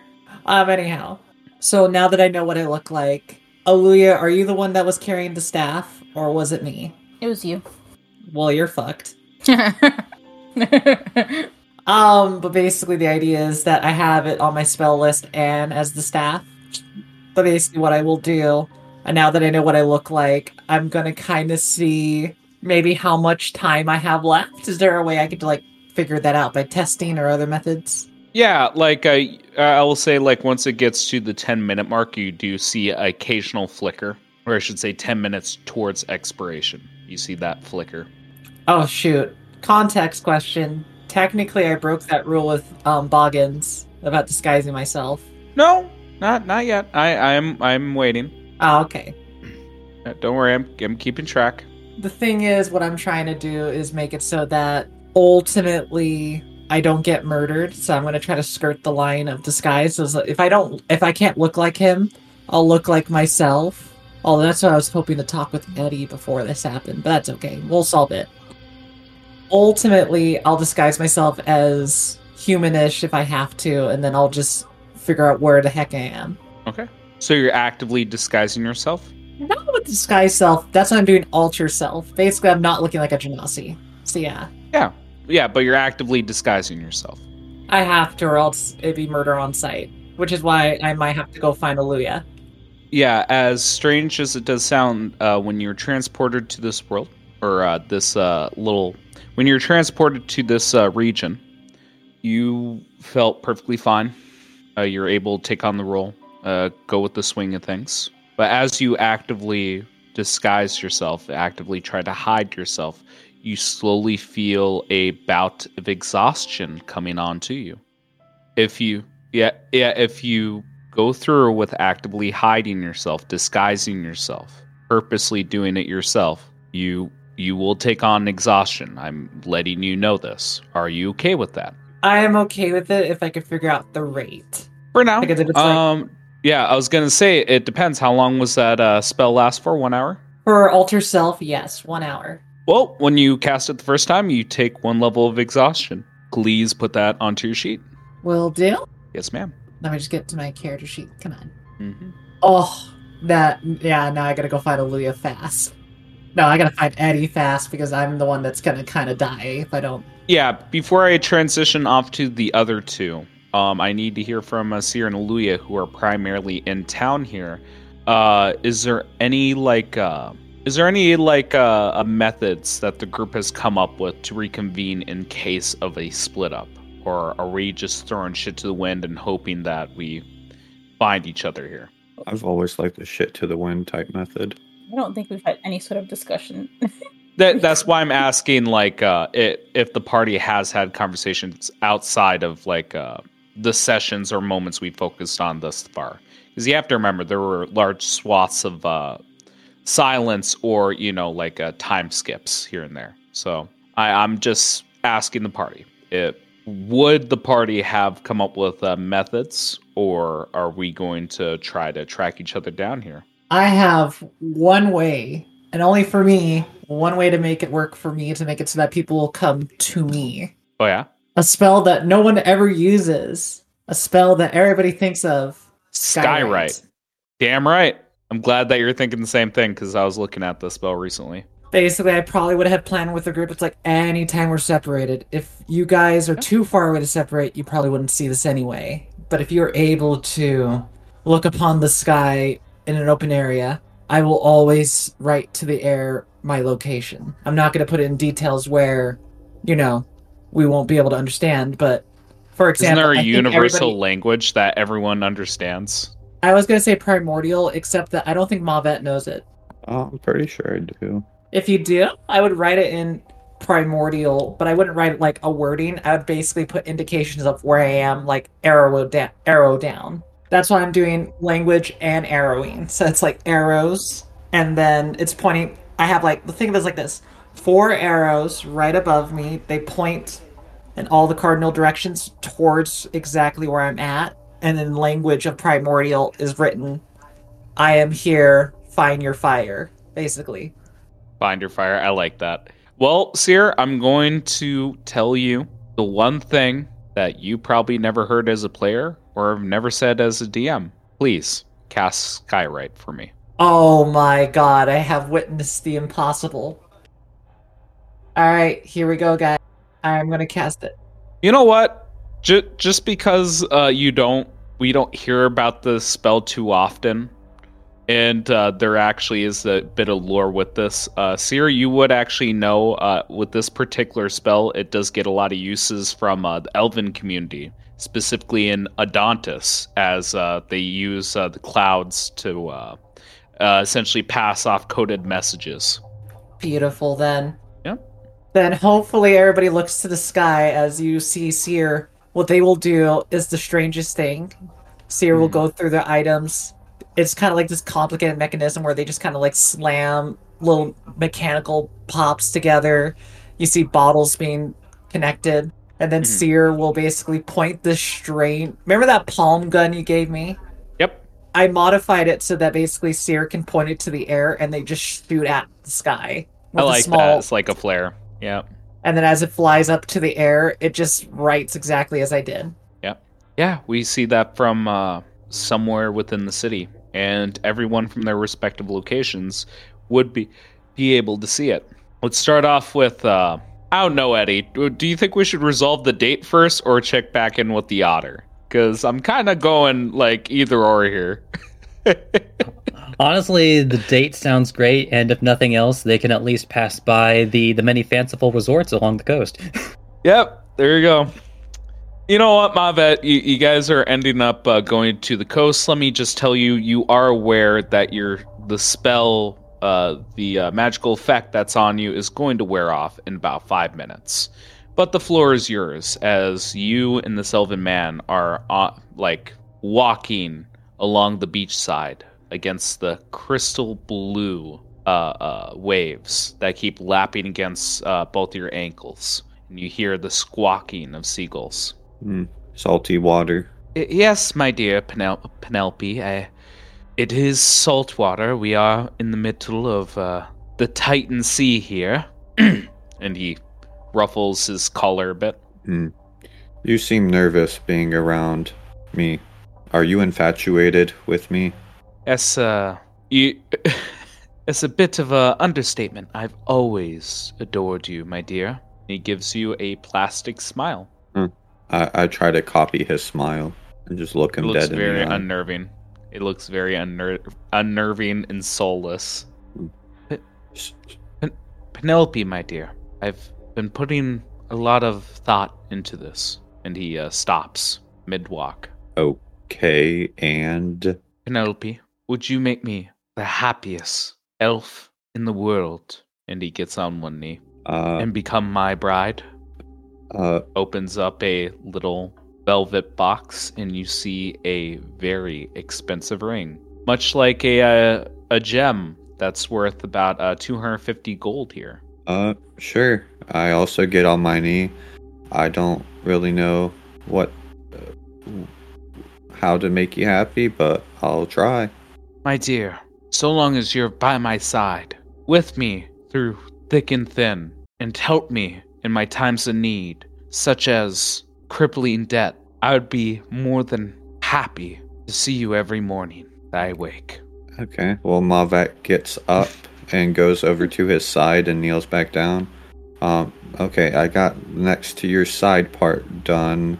Um, we can work on the other ones, but are you a little happier now? And as you're going around him, he his eye twitches a bit, and he just goes, "Is that a yes, Penelope?" Yeah, uh, uh, yeah. If if that makes you happy, we'll do whatever this is. Stands up slowly, and I think he might say something along the lines of, uh, "I'll get everything in order, my dear. Um, can could I take you back to the hotel?" And you feel the magic is going to wear off at any moment. Uh, yeah, sure. Let's go. Oh my god. Let's just let's just ruin these man's future plans. Which, you know, I'm perfectly fine with because he sounds like a dick. My twig is gonna be bigger than his. Yeah, and as we like have a shot of uh this woman and elven man walking back to town, uh we we see the woman's hair gradually become more leaf-like and her skin taking on the texture of bark. The camera pans up towards the message that you can see, Mavet. And I think uh, we end the scene on the elven man screaming and we move over to Eddie. Eddie, uh, I- I'm gonna give you a little bit more leeway here. Um, where would you be in the manor or the state, I should say, um, after an hour or so, or, or in fact, like, what would be your activities? What would you be doing? Um, uh, I guess that depends. Does um, uh, does uh, does Pops go out and do something else, or is he like uh, sticking with me the whole time? Um, he a- after like uh your little talk about Eddie, um, he uh he does like sit with you for a good like 10 15 minutes in silence before, you know, walking elsewhere. He's not going anywhere crazy, but he would be somewhere in the state. Then honestly, I think Eddie would go to not his room, but his room. Um, Okay, I follow. uh, and see if he can uh, fish out his shell phone. Yes, sir. It's like if they haven't moved it, it should be here. You find okay. Just to clarify, because I'm under the impression that you were going to the room within your vape, but it sounds like you're exploring the manor a bit. Yeah, no, he's going to his actual room. Okay, actual room in the manor. Never mind that that clarity that you tried to drive home in me only confused me. Okay, I was not on the same page. We we see we see Eddie with Eddie in his room, but not in his room, within the room. Dick. All right, you, you find yourself a, a yeah your shell phone. Uh, What do you do with it? well, honestly, first he's going to see if he, because like, since he is currently kind of her right now, he's actually going to see if like you know like she is around. So he's actually going to see if he can call her on her shell phone. Okay. Let me think. Okay. And uh, just to clarify, this is an actual uh, I uh, this is an item that you're using, not uh, reflavoring of a spell or anything or an ability. uh, an item. Okay. Okay.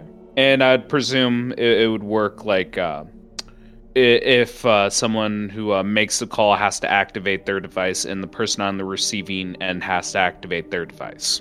Is that is that a good assumption for uh, uh, like a Uh, yeah, that's simplistic that is like that is how it would function. If that's the case, and that's how d- the device works, you receive no answer.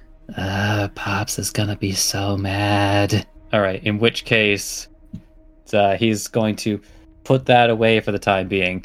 Uh, and just like you know, like uh, trying to think.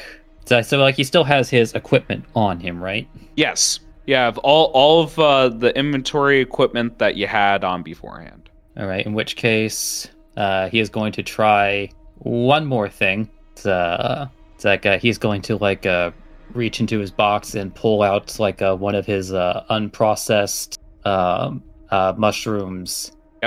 Like, and he's going to attempt to uh, basically see if she's even just like uh, mentally there to answer this call. Okay. Yeah, if uh, you're using a uh, shroom, uh, I just need a quick reminder on uh, your powers here, but I believe it should work as intended because it is just a mental message.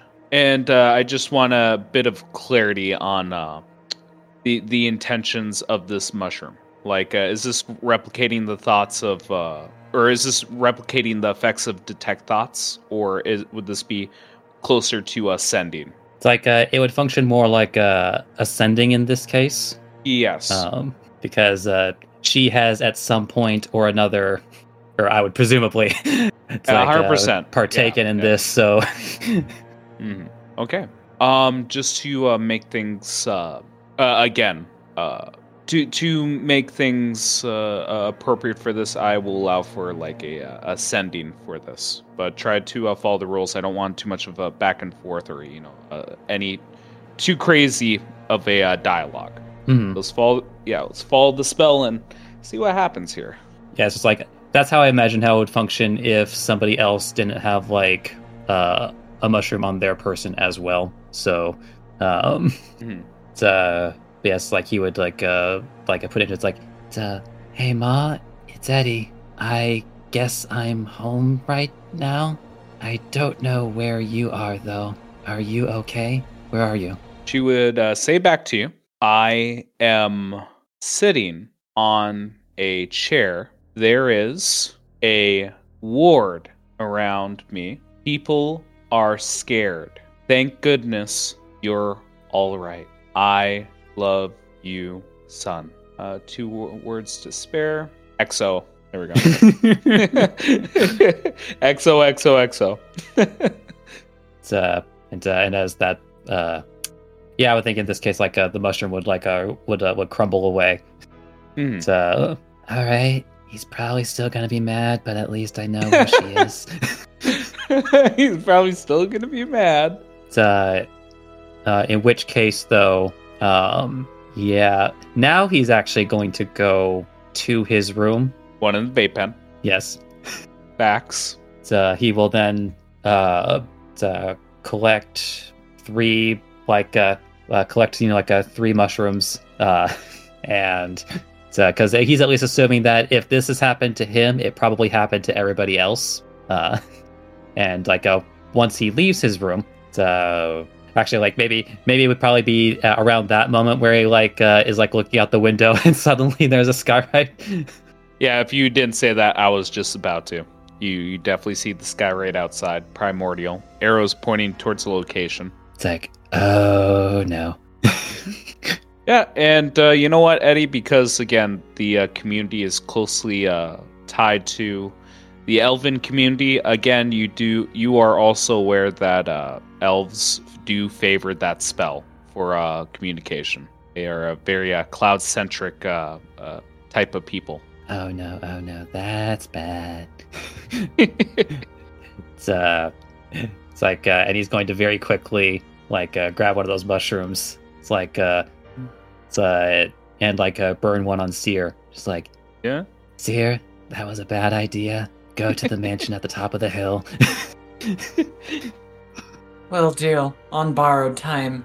It's like, uh, and then very quickly going to the other two, like burning two more. Just like, uh, it's, uh, Aluya, don't know where you are, but just go to the estate on the hill. I'll explain later.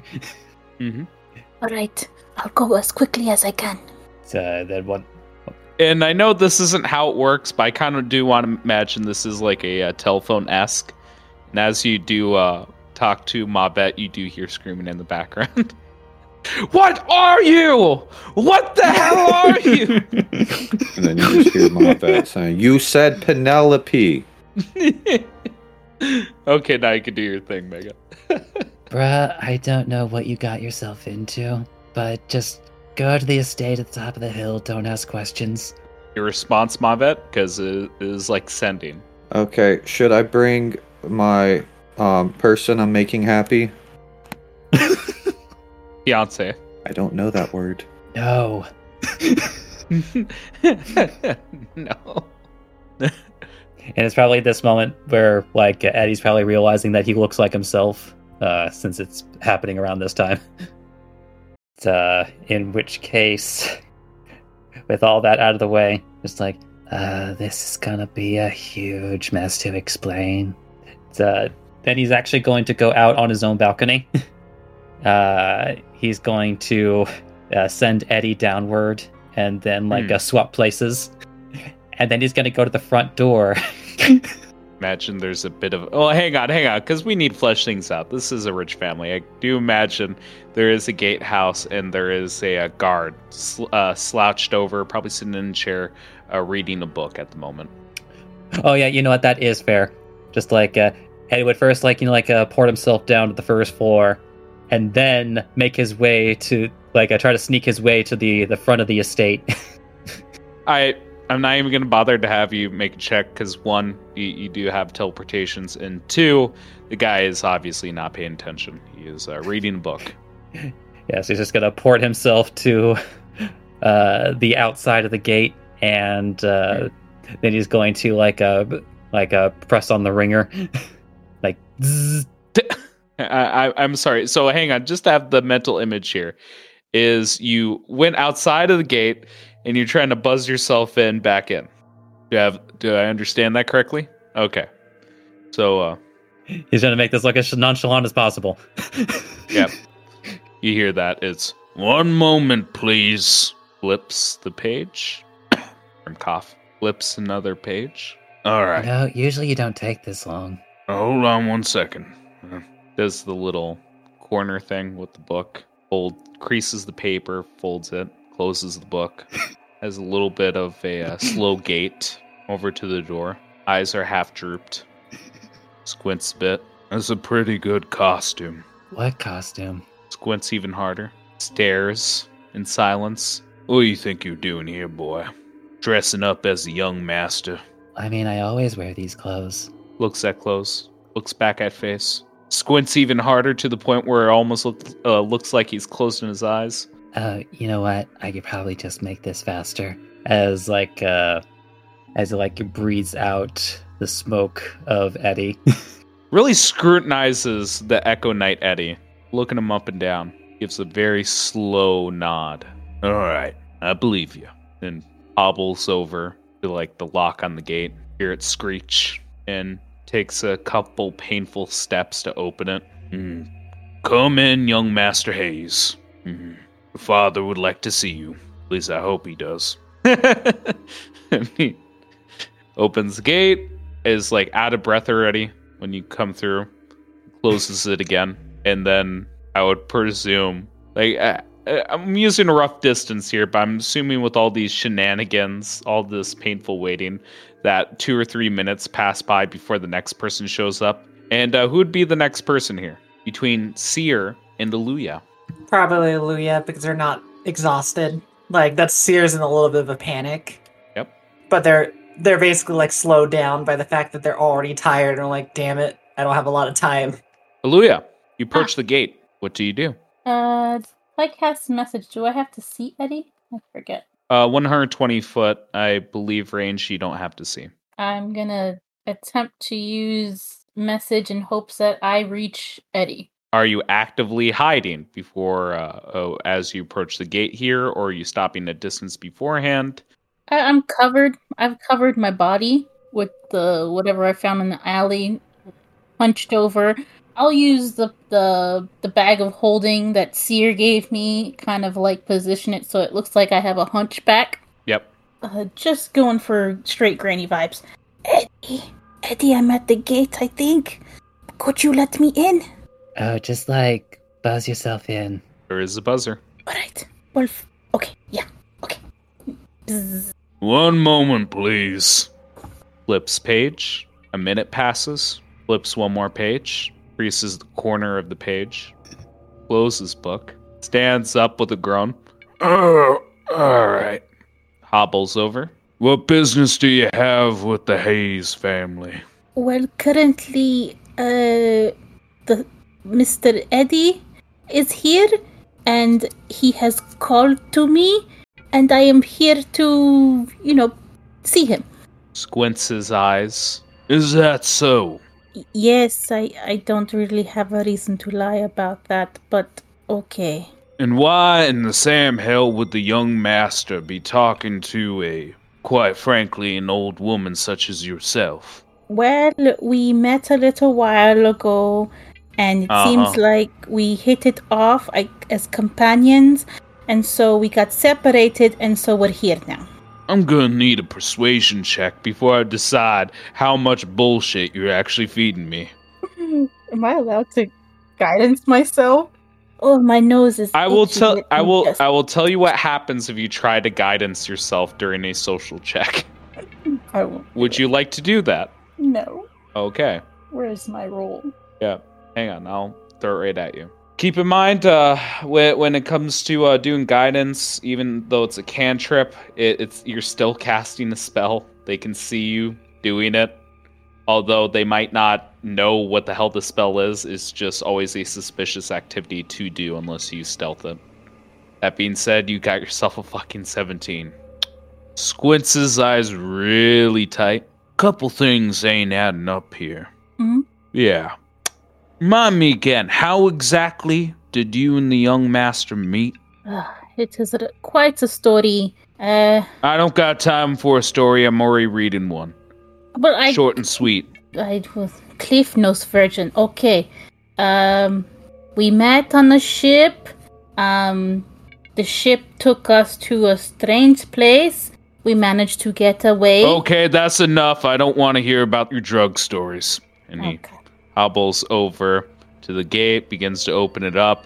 You hear the screeching of the gate. It takes wait a little too long for him to fully open the gate and just goes, Yeah, just uh, watch what you touch and don't steal any of the silverware. Uh, no worries. Uh, don't touch me. Uh, my psoriasis is flaring up. Okay. The fuck is psoriasis? It's like a really gross rash, okay? It's flaking off my skin. I I'm gonna need a. Uh, I'm gonna offer you the roll, but I'm actually gonna need a, uh stealth check, and this one's going to be a little strange here. Um, To hide your psoriasis. yeah. And for this, uh, it, it's your choice whether you want to use wisdom or charisma, because uh, both are a little fitting here for what I have in mind. No, I want to use my charisma because that's my highest one. Okay.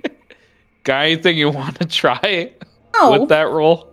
I would have just rather have taken my disadvantage It- rolls. In fairness, Aluya, you do have a feature that lets you do a re-roll on a ability check. Sorcery points. Woo! Oh, then I will do that. And please, and thank you. Oh, wait, wait, wait, wait, wait. How many sorcery points do I have? Because I've been using them up. Um, features and traits. Let me see them, please. It's only it only it's only one. Also, you might have forgotten, but we did take a long rest. Uh, oh, yeah, yeah, my character sheet does not should have reflect every- that. 21. He does not notice that you are a Genasi. Um, he uh, takes you at face value as you are uh, walking by here and just says some long lines of, uh, Don't steal any of the silverware. Keep your hands to yourself. Don't do anything weird with the young master, or else we're going to have an issue. Okay, okay, get the hell out. And he goes to the gate, begins to close it, locks it up, sits down.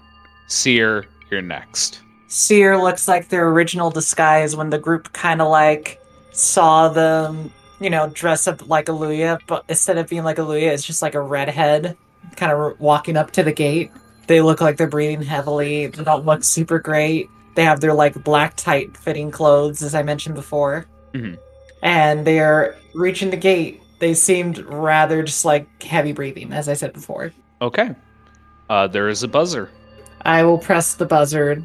No fear. Son of a bitch! One moment, please. This one actually takes three to four minutes as you hear the page flip a couple times. All right. Creases the corner, closes the book, hobbles over, and just goes, What business do you have with the Hayes family? I'm I'm trying to get to a friend of mine who just arrived. Um, Eddie Hayes. I'm actually here to not only visit him but to acquire his services. He he might allow you to let me in, but if you need to message him, please do. And if there's others that arrived, then that would help them to know who's here. Squints his eyes. "Uh, Young miss, do you see these? And he taps on his uh, knees. Uh, I I do, although sorry if I'm breathing a little heavy on stuff. Now, ma'am, ma'am, you're talking a lot. Let me keep it nice and simple for you. I, I don't like walking too much. My knees hurt. I'm getting old. Okay? Let's try to keep things uh, a little simple here, a little back and forth. I want to see if you're on the up and up. I would hate for you to hurt the Hayes family or damage any property while you're here. Understandable. Um, then I, if you let me know who else came in, I could tell you if there's any more people that will come, so you don't hurt your knees. But do with what you need. I had a lot of people come in today. You can answer that after I verify myself with you. Then. Now, ma'am, uh, you say you you know uh, the young master. Indeed. How you meet the young master?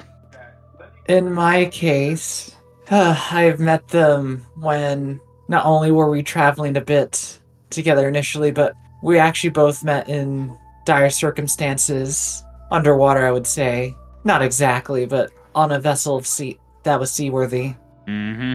And we weren't companions yet. What would happen is that Uh-huh. when we both were lost ourselves onto this ocean, they helped us, well, helped me and my Uh-huh. companions be able to survive the ocean. And we got to an island, and then we became Okay. friends after that. Oh, really?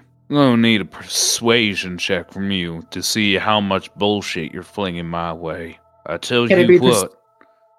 It's sad it's because I'm telling the truth, but it's like I'm at disadvantage, so it sounds like I just am giving up the bullshit. And I'm like, no, I'm telling the truth. I'm sorry. Is this at disadvantage? Oh, it should be. Let's see it. It should be at disadvantage. Hmm. Anything you'd like to do to that check before I chew you out? I might as well burn my, um, you know, I would say Mm. flash of genius because I might as well to make it turn into a 17. Squints his eyes at you. Oh, really? You know, I- I'm starting to get a feel that this ship that you and that other old woman was talking about, some sort of den of ill repute that you guys have been hanging at, and I'm not liking it. Honestly, I think you're a bad influence on the young master. Now, you be careful with him, and don't don't be saying anything rude. You mind your p's and q's with the the senior of the house, uh, Mister Mister James Hayes. Okay, don't be touching the silverware. Don't be touching anything that ain't yours. You look, and even when you look, you be careful when you look. We understand? I understand. Am I allowed to sit on a chair though? I I'm losing a lot of Depends. You gonna burn it up? of course, dear. You can sit on a chair. Okay, I appreciate that. Begins to hobble towards the gate. Opens it up. Takes way too long, and you hear it screeching. Yes. And then you'll see as like Seer walks into being like, to answer my question beforehand, how many people walked in? Just the old lady and me and, Just and you. Mr. Hayes. You, the young master, and the old lady. Mm-hmm. Oh, then you should prepare for possibly our last friend that might be arriving. So you don't I don't want you to hurt your knees. If you want me to treat those I can, but Oh, oh, honey, there's nothing you can do to fix these legs. They're all sorts of busted. Mm. then just just as a heads up, you might find a woody fellow coming approaching fuck and did you just say to me? as I said, a person made out of wood might approach. If you need to talk to Eddie, Okay, I- um, look, uh, what you and the master do is on your own time behind closed doors. I don't want to be hearing about these dens, these drugs, or these trips, and especially not about these woodmen you're talking about. Okay, please go to the house and don't touch anything. okay, I'm not gonna argue. I'm I'm oh, Best not, young lady. Gives Seer walks in as they nod back. Uh, Now he's gonna have a rude awakening when he sees it. My vet, you're the last person at the gate.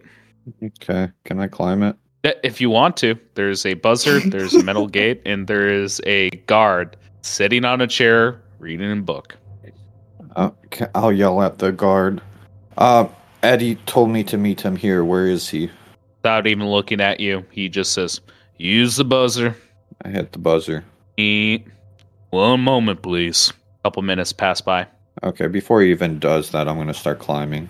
I'm gonna say about the time you get to like the halfway point, if not on top, he's uh, folding over the page, closes the book, begins to hobble over, looks up, sees you on the fence, and goes, "Son, I got a lot of questions. First of all, I haven't seen someone like you before. Second of all, what the fuck are you doing on my fence? I I'm doing what Eddie asked. Get your ass down now." I Hop down Mm-hmm. Which side do you hop down on? on the opposite side that I started on? Uh uh No, no. Climb back up that motherfucking fence on the other side. You're gonna enter on this property like everyone else. Where is Eddie? Are you hurting him? Son, if you want to get on this property, I'm on this property. son, look at me. This is how you treat your elders. Get on that motherfucking fence. Climb back up and go back on the other side. Where is Eddie? Not gonna ask you again. I'm not to ask you again. Are you hurting Eddie? I would never hurt the young master. I want to. Uh, is he telling the truth? Does he look like he is? I don't know. You want to do an insight check for me? Yeah. Boy, I would never hurt the young master. Wow. Yeah, no, that's good enough. Even with the three, holy shit, you got eleven. Um, he seems perfectly honest. Now you, you causing a bit of a commotion here. You going to climb back up that motherfucking fence and get back on the other side right now. Okay. I begin to climb. And he gives you a smug nod as you're going along. Mm-hmm. Mm-hmm. Do you get to the other side? Yeah. As you do so, you uh, see the man walk up to the fence and just go, All right, now, how do you know the young master, and what business do you have with the, the Hayes family? I protect Eddie because he gave life to me again. Hmm You know, I protect the Hayes family because they give me a goddamn house and money. All right? We're on the same page here. They give life. Mm-hmm. Nod, nodding in, in acknowledgement and agreement with you. Damn right. That's the respect I want to hear. Also, what the fuck are you? I am Mavet Soha Fidash. I didn't ask your name. I asked, what the fuck are you? That's what I am. Squints his eyes. What business do you have with the Hayes family? All I came here was for Eddie. He told me through the clouds to come here. Thinks about for a second. See these clouds on a ship? I, I don't believe I've ever been on a ship. Now he's more confused than ever, trying to figure out where the hell you guys are all doing drugs together. Hmm. All right, Mavet, give me a persuasion check here. Does he get advantage by the fact that Seer mentioned he's a woody person? I'll, I'll, I'm rolling normal. No, Oh, I was gonna say he would have got fun. advantage if it wasn't for the fact that he tried to trespass onto the fucking property. you know what? Let me tell you something here, boy. And he comes closer to the fence. I don't know what you are, who you are, what the fuck you're made of. Looking you up and down on the bark. Let me make one thing perfectly clear on this property. You mind your P's and Q's. You say thank you. You say please whenever you're talking to the young master. You understand me, boy? And if he wants anything, and I mean anything, you fucking do it, okay? And I don't want to see a single goddamn splinter on that boy. So help me God. If there's a single splinter in that fur, I'm gonna prune the shit out of you. We all on the same page here? You're gonna become parchment paper. I don't think you understand well. I told you who I am and what I am. Are your ears okay? I'm just trying to figure out uh, whether you have the safety of the master in mind. Did I hurt you to get to Eddie?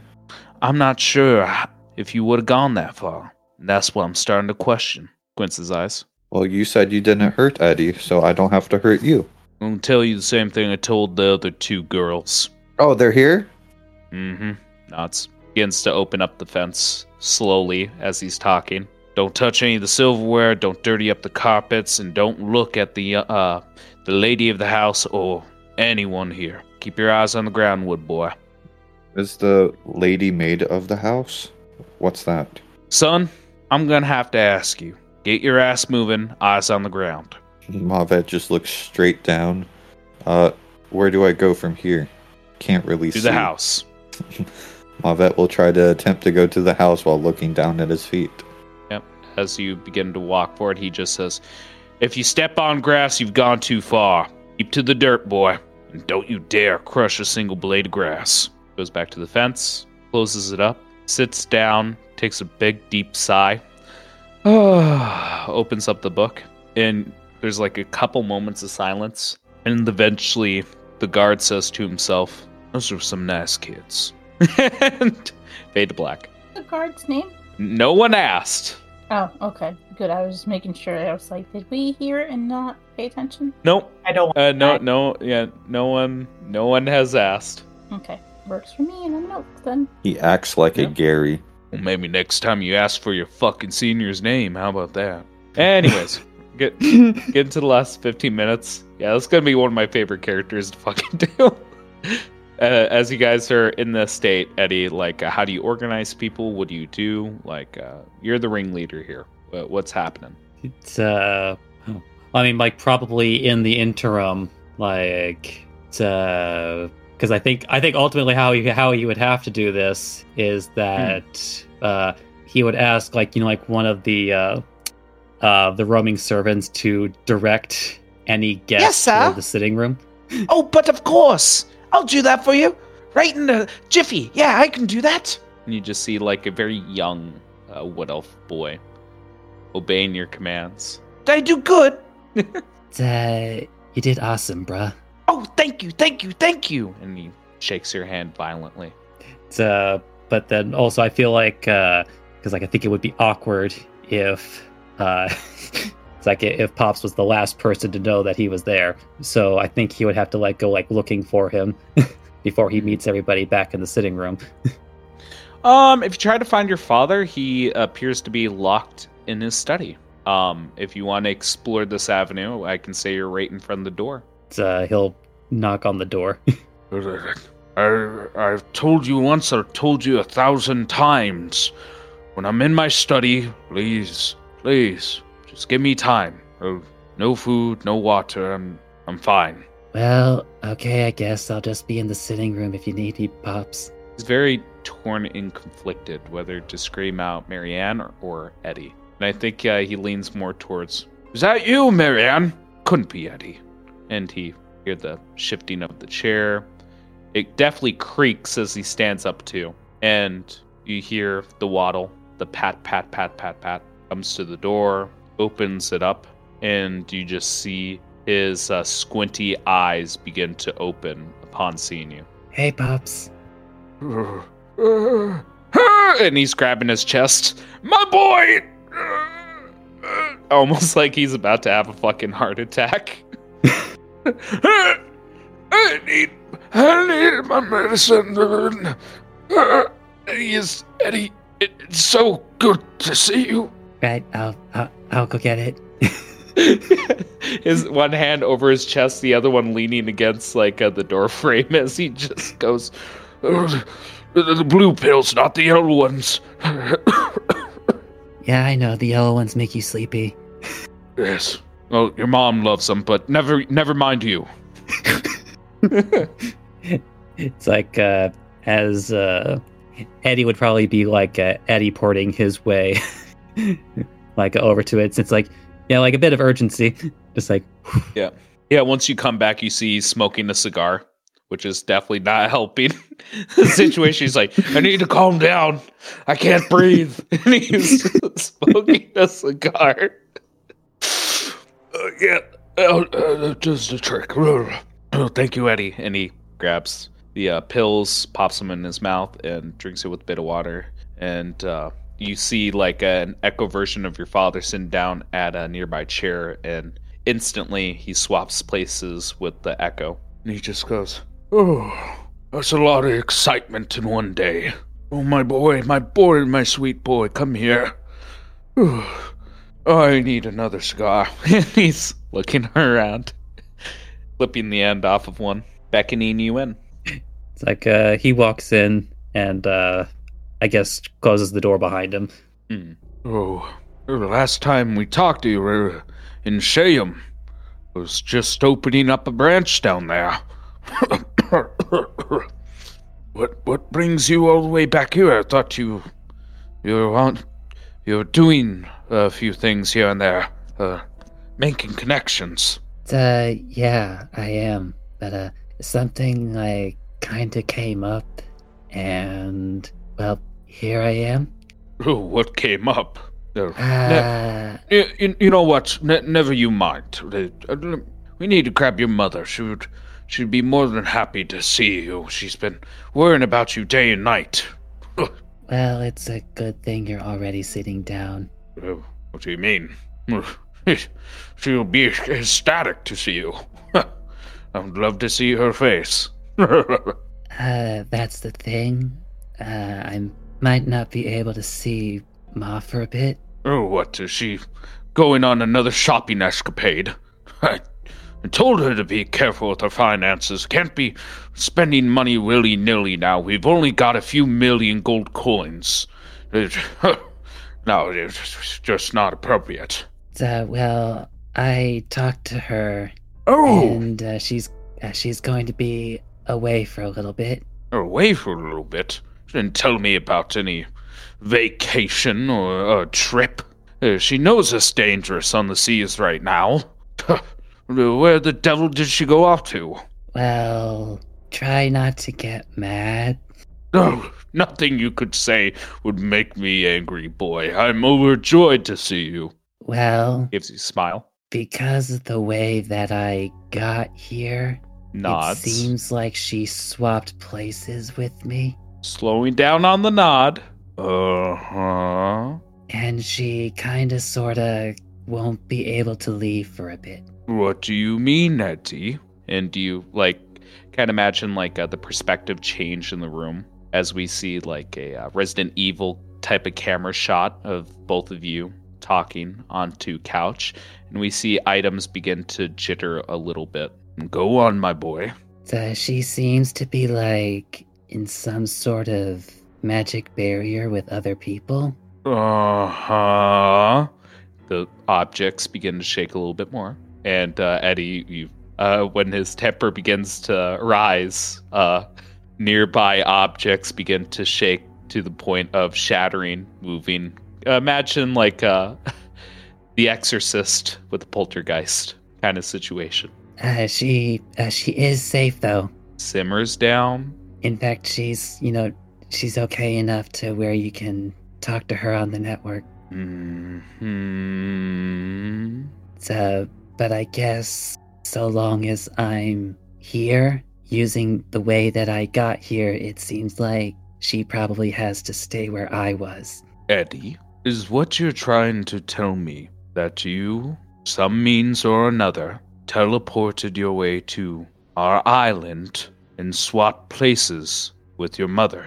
In my defense, I didn't know that would happen. And furthermore, you mean to tell me that there's some sort of ward around her, and there are other strangers in Commonwealth, perhaps? Or is it other noblemen? Were they kidnapped? Was this some sort of trap? And again, as he begins to go through the spiral, you see everything begin to shake and slightly lift up in the room as it becomes a bit more hazy through smoke.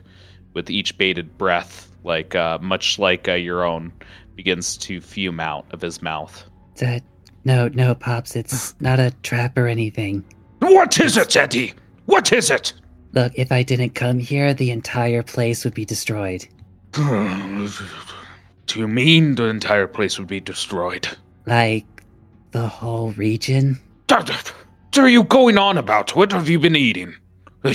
Are you. How hard have you been hitting the drugs, Eddie? And he just like grabs you on both of your shoulders and looks you directly in the eyes. And he slightly opens up his own and he just goes, Eddie, what have you been doing? Look at me, my boy. uh, looks at him. It's like, uh, but like probably like most notably though is that uh, like indifference to like probably the last time that he saw Eddie. It's like his eyes are less drooped and they are far more focused. takes a deep breath. Rattling begins to die down a little bit. He says, Eddie, what do you mean the region will be destroyed? There's like this nasty group of Genasi that are kind of sort of trying to destroy all the regions. Mm hmm. slight rattle. And one of their armies is trying to operate here. Here. Like, right here. Well, Here, I here? don't, I don't know if it's right here. Like I, I just got here, but the thing that I used to teleport here would have only teleported me here if it was at least somewhere nearby. Mm. Your, your father stands up, looks down at you. You mean to tell me you've come here to stop a Genasi incursion, an army of Genasi, and you swap places with your mother to God knows where. Am I understanding that right, Eddie? Well, I know exactly where she is, but yeah, that's about right. Oh, good. I don't feel less bad about this as he immediately grabs his heart and falls to the ground. That's where we'll end the session for today. Thank you guys so much. Well, Eddie, you killed your dad. How do you feel? Honestly, I always thought it would be great great grandfather that would die first. This has been House Common Blood. The intro and outro music is Oh My Dog by Savik, and any other music and sound effects used in the episode are royalty free. Credits can be found in the episode description. Please review us on whatever podcast listening app you happen to be using, and if you like us, tell other people. Word of mouth is the best way for us to grow. Thank you for joining us. Iola Skychu.